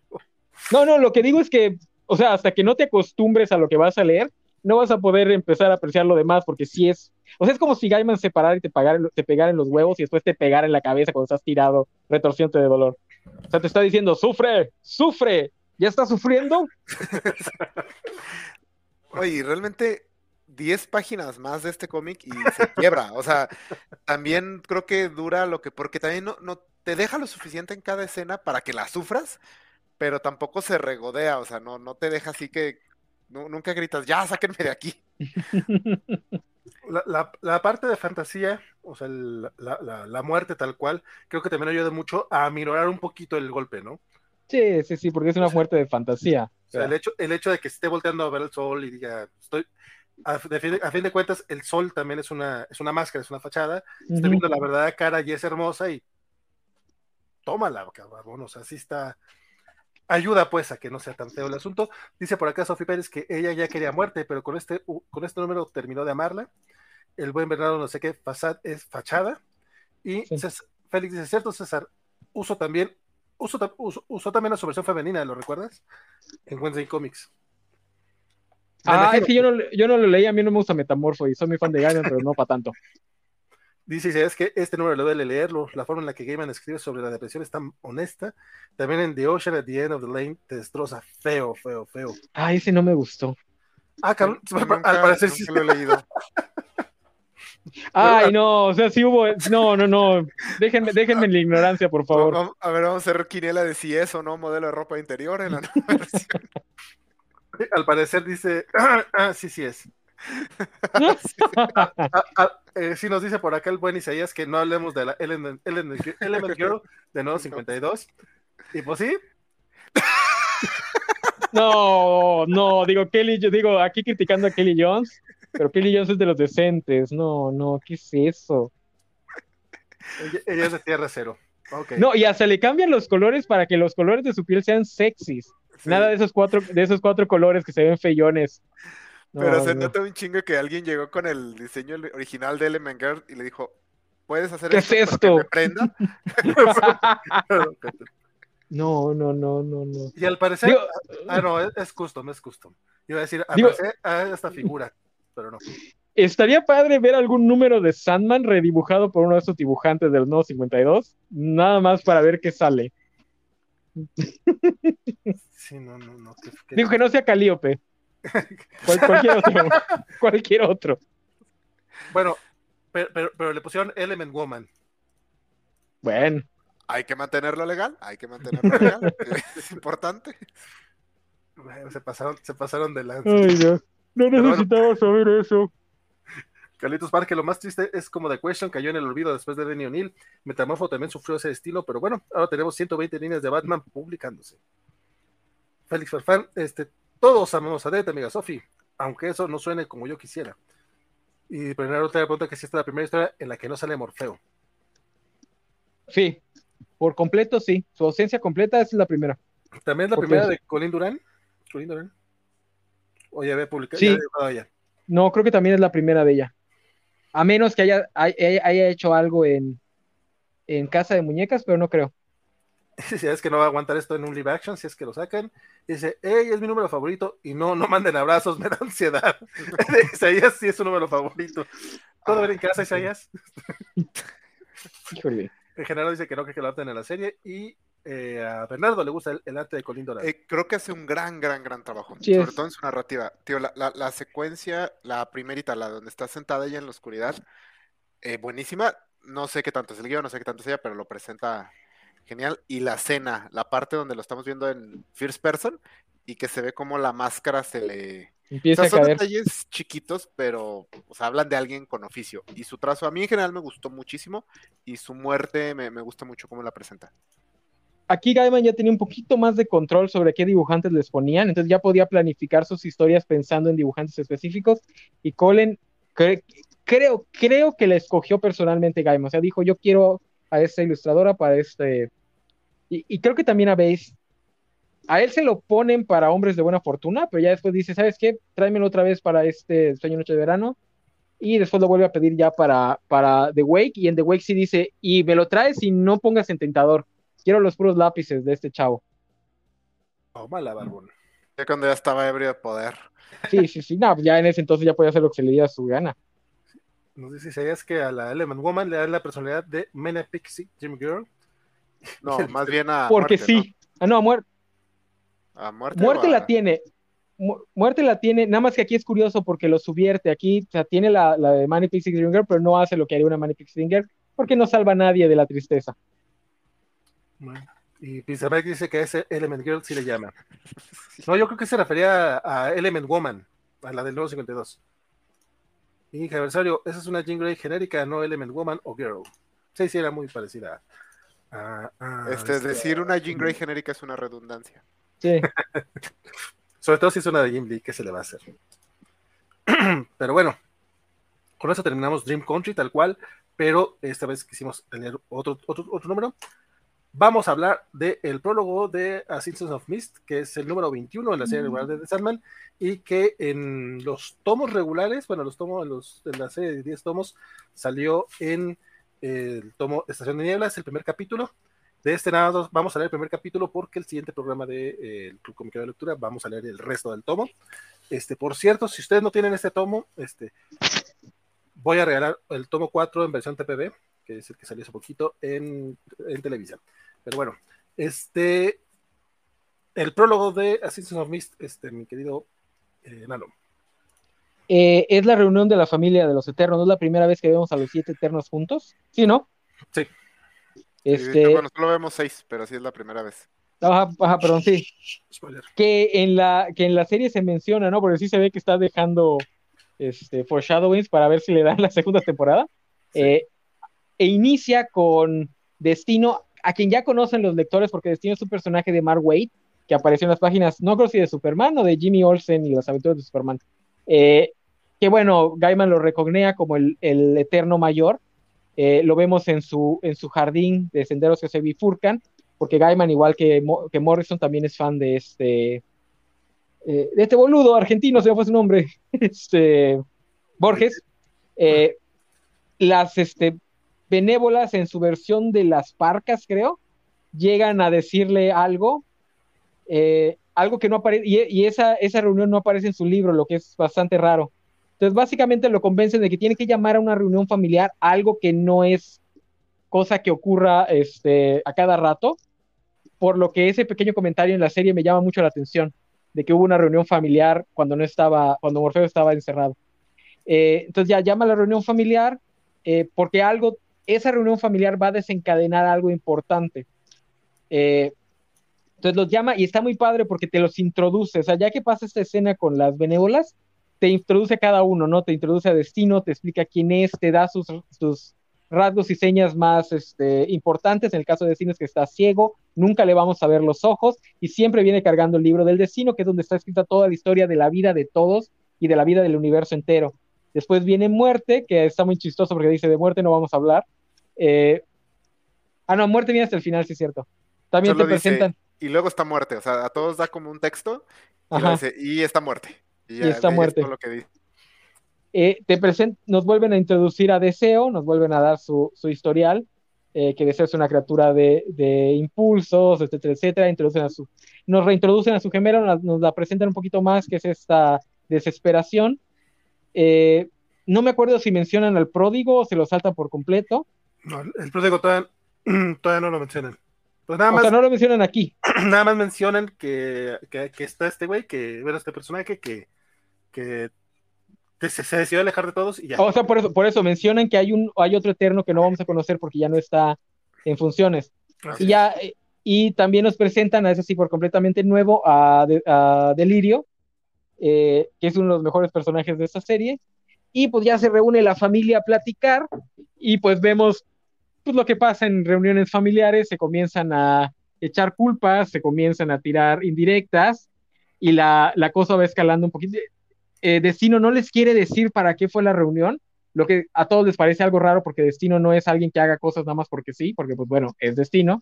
Este, él les dice que nada más tiene que reunirlos a todos, que no sabe lo que va a pasar. Y durante la plática se van empezando, especialmente eh, Deseo y, y Sueño, se van empezando a tirar uno contra otro, se están empezando a, pues, pues a criticar. Y de repente como que Morfeo quiere que Muerte le, lo respalde cuando Deseo le dice, ¿y qué pasó con nada? ¿La sigues dejando ahí en el infierno porque te rompió el corazón? Y Morfeo se enoja y, espera que los mayores, porque ya ven que en casa de la muñeca, en casa en la casa de las muñecas, dice, no se metan conmigo porque se meten con los mayores, entonces espera como que los mayores, especialmente muerte, salgan a defenderlo, así, no, hermanito, ¿cómo crees? No hiciste nada malo. Y no se, y, no se espera que muerte básicamente su reacción es, "Pues, tiene razón, o sea, Deseo tiene razón, te pasaste de lanza con lo de nada.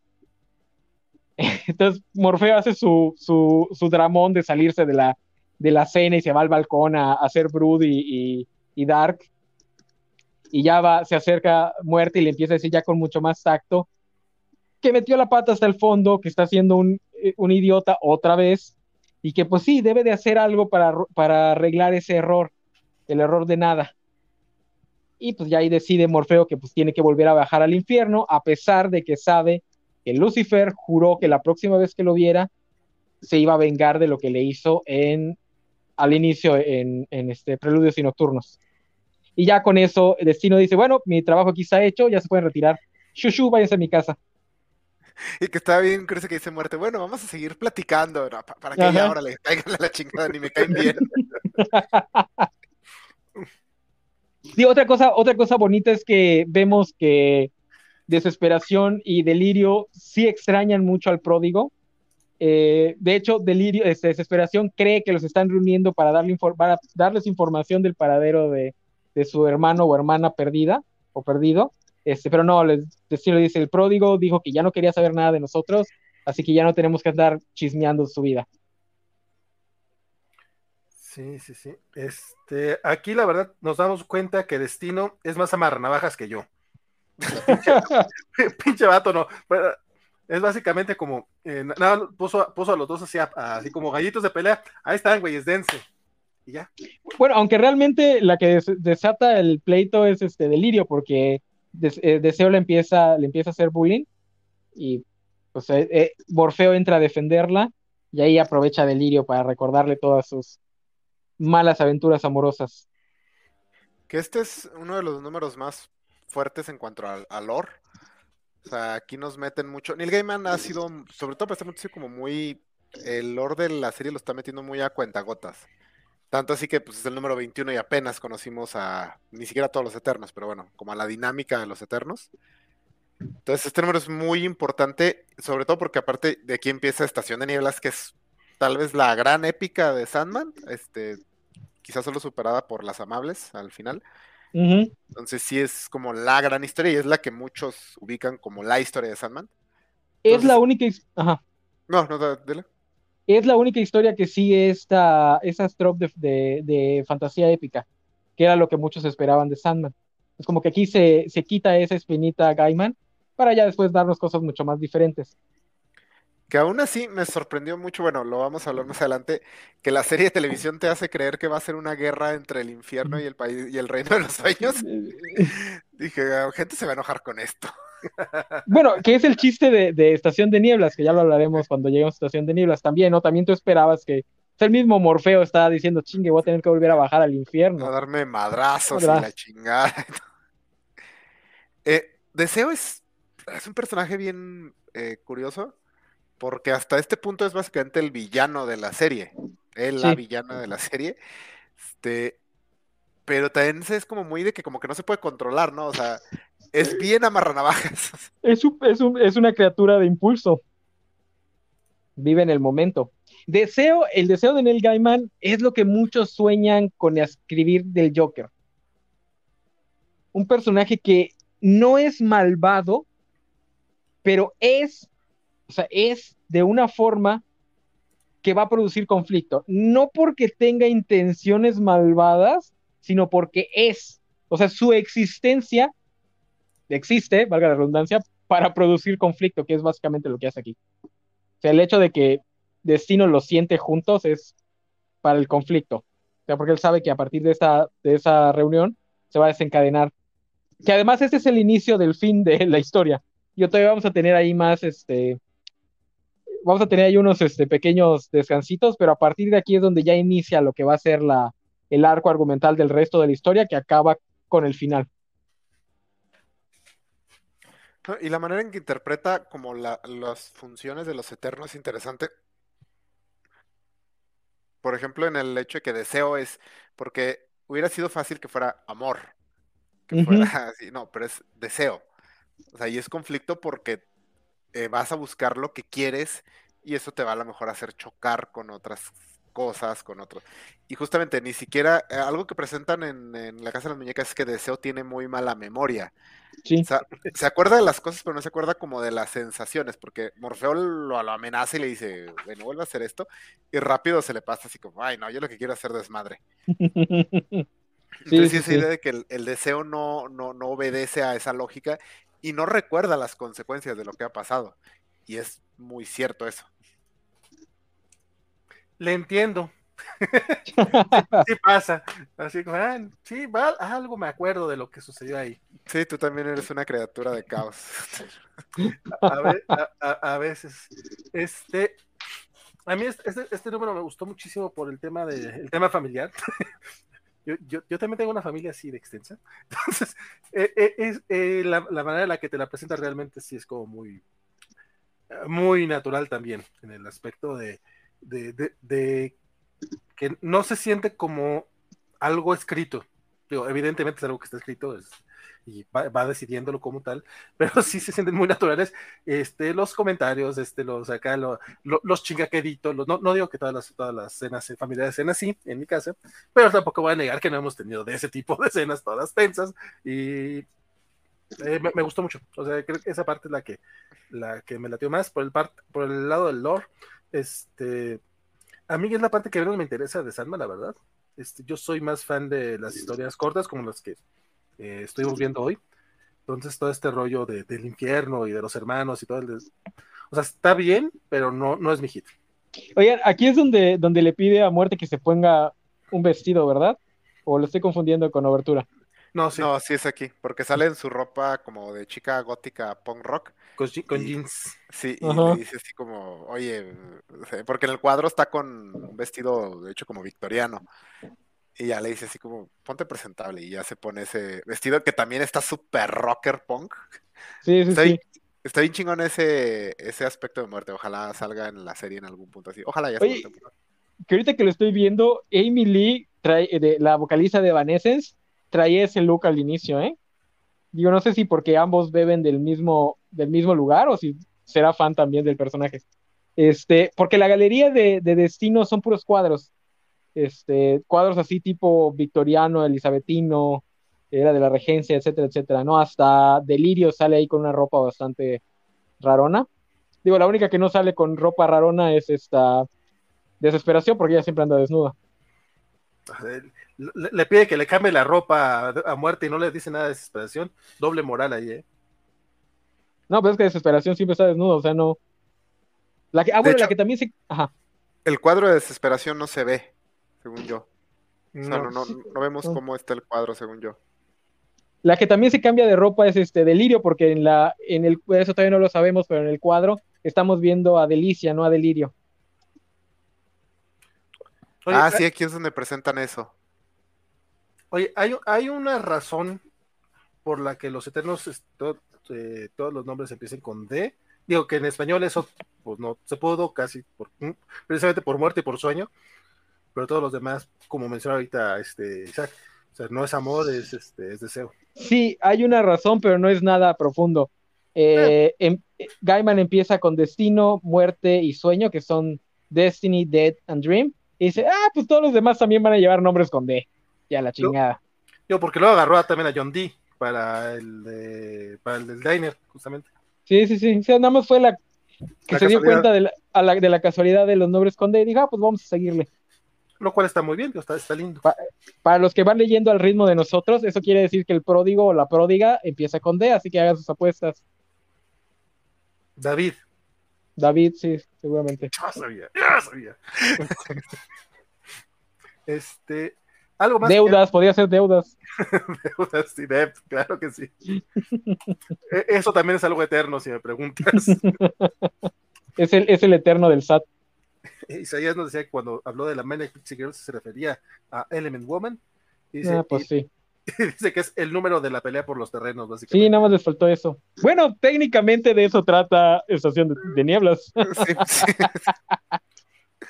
Y dice que la portada de número le encanta. Es una eh, cosa loquísima que McKean se avienta. Es collage, acrílico, foto y digital con todo y, y y pixelación de principi- principios de los 90.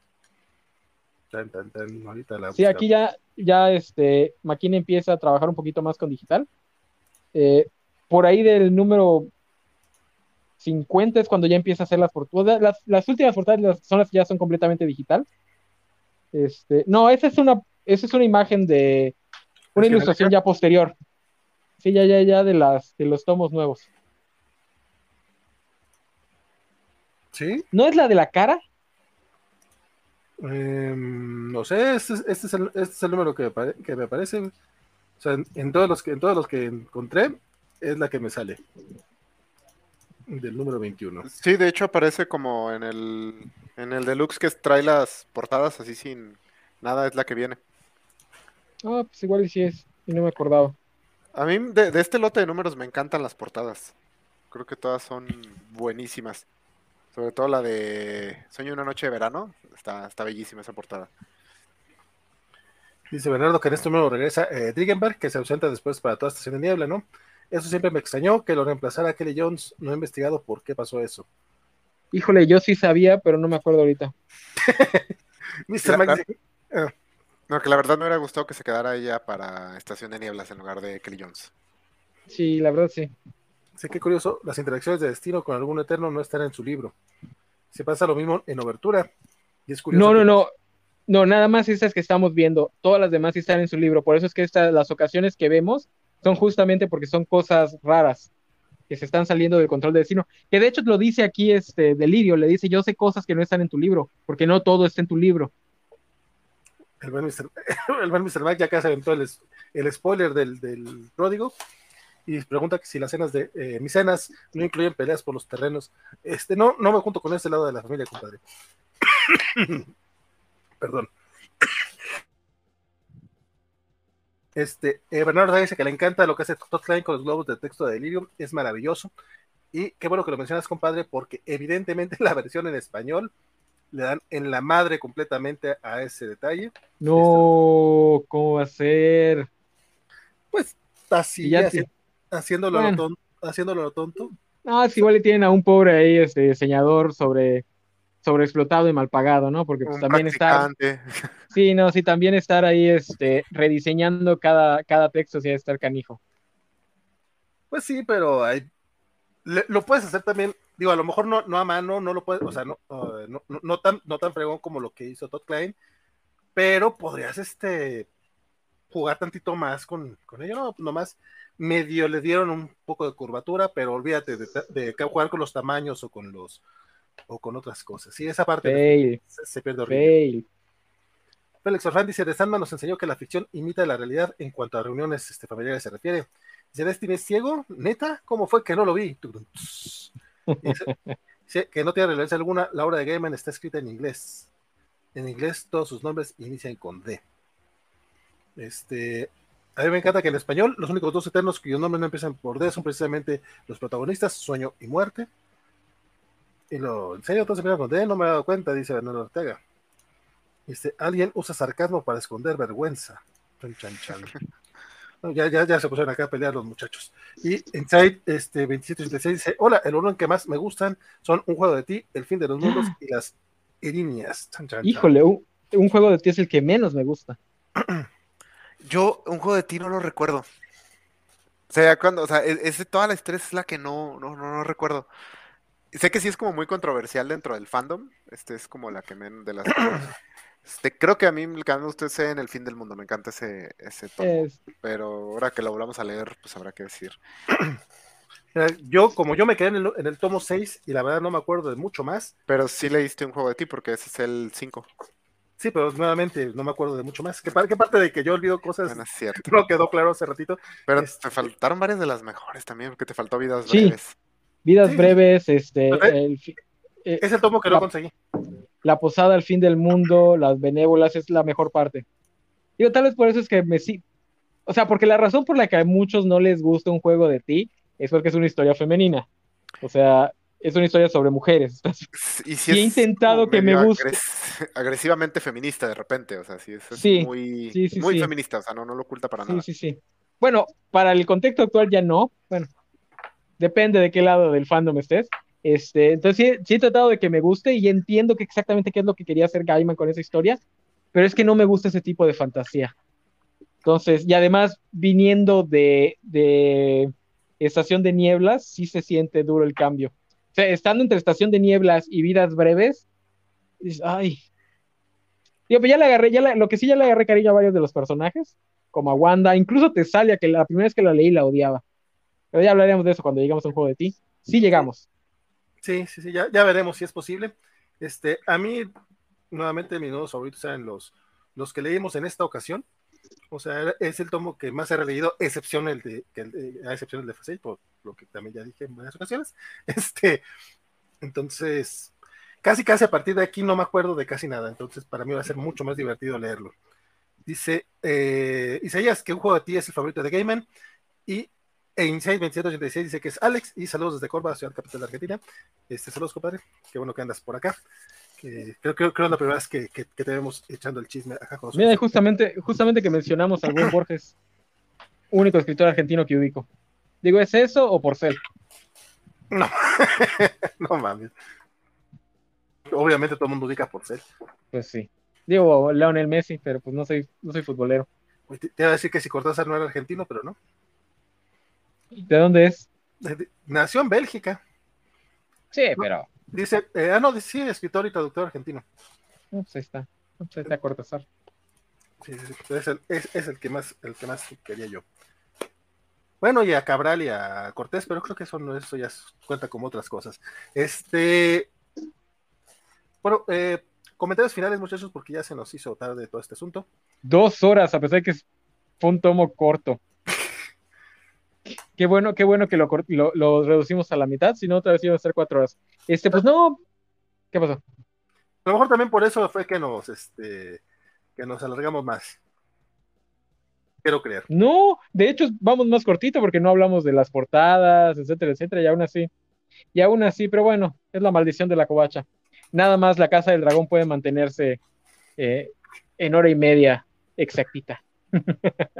si no, pues mis covachas las hago de una hora cuarenta, fíjate. No, sí. este, no, pues este número es de transición. A mí sí me ve un poco que estemos siguiendo este orden porque a mí me gusta más fábulas y reflejos. O sea, cuando el recopilatorio es fábulas y reflejos, a mí me gusta leer estas historias acompañadas de Termidor, Augusto, este, 3 septiembre y un enero, o 3 de y un septiembre, algo así. Este, y en algunas versiones también meten Ramadam aquí. Entonces, sí, como que está, como que, como que me quedo a medias. Pero bueno, ya, ya llegamos a la primera parte de eh, Estación de Nieblas, que era, es o era mi, mi saga preferida. Ahorita se está peleando el puesto con Vidas Breves. Eh, pero bueno, de todas estas, la que más me gusta es la de El sueño de los mil gatos. Y en segundo lugar sería la de Shakespeare. Y este, pues ya, véanos cuando hablemos de Estación de Nieblas. Que, tentativamente sería el 5 de octubre o 12 de octubre, más o menos. Entonces. Más o menos. Enano, Anuncios, parroquiales, ¿tienes nuevo podcast esta semana? Sí, tengo podcast esta semana donde habla de Tenoch Huerta y todo el discurso racializado la representación de los morenos y lo indígena, etcétera, etcétera. Este, el sábado tenemos Cobachando. Tentativamente va a ser de fútbol, pero pues ahí estamos, igual es de Batman, lo primero que salga. Eh, parece, que, parece que por fin va a ir Gerson, así que va a estar cochinón. Digo, el tema que sea va a ser un, va a ser un este, capítulo cochinón. Ok. Y tienes también Covacharla todos los martes. ah, sí, la Casa del Dragón, con, pues ya, ya, ya lo mencioné. Este, martes, cuarto capítulo, que no sé cómo se va a llamar el cuarto capítulo, no he checado, eh, pero seguramente vamos a hablar de, ya saben, incesto, violencia, eh, dragones, y, que somos muy fan de, Daemon Targaryen. Va, Don Isaac, comentarios finales acerca de, este tomo y... Pues ah, yo disfruté mucho esta relectura. El, País de los Sueños es el primer tomo que yo leí de Sandman. O sea, fue como yo conocí esta serie, entonces sí. Y me parece a la fecha creo que un muy buen punto de entrada, porque siempre he dicho que el eh, Preludios y Nocturnos es un eh, inicio medio raro para la serie. Entonces sí, yo a la fecha recomiendo que si te da curiosidad, estos son los números que deberías leer. Este, yo sí soy básico y la verdad mi favorito creo que es Sueño una noche de verano porque sí, este, el oficio que muestran sí está en otro nivel, sí, sí está, o sea, no es mi número favorito de Sandman porque no me golpea tanto emotivamente como, como algunos otros, como por ejemplo Hombres de Buena Fortuna, que sí es, o sea, te llega más al cócoro, pero es un, es un muy, muy buen cómic y Charles Bess dibuja este, hermoso ese, ese número. Este, anuncios parroquiales, pues estoy también participando en la covacharla de la Casa del Dragón junto con el enano eh, Bernardo, Sofi y Vanessa. Es mi primera covacharla, así que eh, está chido, chido. Porque es la primera que está en un, uso, en un horario amable para Godines. En México. bueno, en España también, yo creo. o sea, los otros tampoco son amables para godines españoles. Este, y aparte de eso, pues eh, tenemos Ñoñonautas. El próximo, creo que va a ser el de Rorschach de Tom King. Estoy ahorita editando, denme chance. Estoy, en esto, no es tan fácil. A veces la vida me exige que trabaje y esas cosas. Y pues a ver cómo nos va. He estado, disfrutando mucho este club de lectura y espero que ustedes también. Perfectísimo. Este, pues acá agradecemos a todos los suscriptores que están este, a través de YouTube, los que están suscritos al canal este, por este, desde nueve pesitos apoyando al proyecto. Están eh, Richard Olea, Mauricio Castro, Mauricio Sánchez, Emix Stadler, Carlitos Parker, eh, Nat López, Rafa Reyes, Luis Morán, Adrián Core, Javier Saurio, Diego Brizón, Jorge Villarreal, Richard Olea, Richard Olea, Humberto Menéndez, el buen Gerson Obrajero también anda por acá, que será este cochinón, pero, pero nos, nos apoya mucho el muchacho. eh, Joao Carlos, Alex Guerra, Axel Alonso, Bernardo Ortega, Alejandro García, Félix Farsar, Carlos Villarreal e Isaac de la Rocha. Por el lado de Twitch tenemos a Sir Balmont, a Pers88, Semixli, Elise Dugal, Kiki Moniki, Raúl Hernández Caguaco, a Aragoni, Gallada 111, Spider Games, Goldet, Félix Farsar, eh, Rio Tenshi, eh, Negavic, Solzi, Bartek, la señorita Menor y Biscochan. Este, nos apoyan en, en Twitch. Recuerden que si están, si tienen Prime en eh, Amazon Prime, saquen su cuenta de Twitch sigan a la covacha y suscríbanse eso eh, eh, gratuitamente. Así Jeff Bezos nos manda un dolarito o dos más o menos, o sea, porque realmente eh, bajó, bajó mucho lo, lo, que manda el pero lo que mande. Ustedes ya están pagando su suscripción de Amazon, pueden todavía sacarle más provecho y mandarnos un, un dolarito o dos por ahí a través de Amazon Prime sobre acá que, mencionaban en los programas que tenemos en la Covacha, recuerden que además de eh, los miércoles tenemos este Covacha en vivo, a veces Covacha especial de anime, a veces como el Club, el Club de Lectura. La próxima semana, si no estoy mal, ah, tenemos una especial dedicado a Batman, la serie animada, y todos los jueves tenemos Covacharla de She-Hulk, eh, a las 5 de la tarde, a los viernes a las 9 y media. Uh, uh. Los, viernes a las 9 de la noche tenemos eh, los cómics de la semana, donde hablamos acerca de todos los comiquitos que se ven en Estados Unidos, los sábados, este, los rocosos de Cobachando se ponen a hablar de los temas de moda que, como si fueran los 90. Bueno, realmente ya no ese es el tema. Este, este sábado, ¿de qué van a hablar? Pues estoy pensando de fútbol mexicano. De fútbol. Eh, bueno, el domingo tenemos dos programas, tenemos la Cobacharla de Rings of Power y a las 4 de la tarde y a las 8 de la noche tenemos Kobayashi Maru, donde se hablará acerca de todos los pormenores del Star Trek, del Star Trek Day, que es mañana, mañana este 8 de septiembre, y eh, también se hablará del más nuevo episodio de Lower Decks y los lunes, obviamente, tenemos la Covacha Anime, donde están hablando todos los programas de verano 2022. Los martes, eh, ya mencionaron, la Covacharla de House of the Dragon. Y pues a mí me podrán ver en los programas de Nautas y también este viernes en en los cómics de la semana. Ah, bueno, y en la covacha de mañana. Bueno, sí, eh, estaré dos, tres programitas por acá, echando el chisme con todos ustedes, por favor. Síganos en la covacha, estamos en eh, Twitter, Facebook, Instagram, TikTok, como la Covacha MX. En TikTok nos subimos muy seguido, pero igual de repente dice el que otro videillo. Este, muchas gracias a todos los que estuvieron acá echando el chisme sabrosón. Dice eh, Bernardo, hasta aquí llegamos, no entendí que se quedó por fuera lo de Orfeo. Este, sí, sí, sí. De, hecho, incluso en, la imagen decimos que íbamos a hablar del 17 al 20, al 21. Insight eh, dice, Alex nos dice que acota que un juego de ti tiene la imagen o una de las imágenes más icónicas de Sandman. Bernardo Ortega, saludos amigos, gracias por este club de lectura. Yo me retiro porque según Félix estoy muy avergonzado. Isaías dice, originalmente la canción de Orfeo se leía después de Seasons of Mist. De hecho, estamos viendo si leemos ese entre Seasons of Mist y un juego de ti. Justamente por lo mismo, don Isaías, usted aguante, aguante el chisme. House of Dragon no ha tenido chichis hasta el momento, dice que eso da para pensar, dice el buen Mr. Max. Eh, por su parte, Bernardo dice que el cuarto capítulo de House of the Dragon se llama King of the Narrow Sea. Y dice Bernardo que sí hubo chichis, pero muy breve es el primer episodio. Pero desde entonces, ni un, mes, ni un mísero pisón, ya, pezón, ya sabemos dónde están este, los, eh, lo que le interesa a, a la chaviza para ver House of the Dragon. Este, muchas, muchas gracias por habernos copiado. Mi nombre es Fabio García, espero que lo esté haciendo la próxima vez que nos vemos por aquí. Sigan ñoñando, por favor, aquí en la covacha. ¿Qué? ¿Qué vas a decir? No, no, no. Solo dijo no. Chelano, Chelano, ponte de la covacha.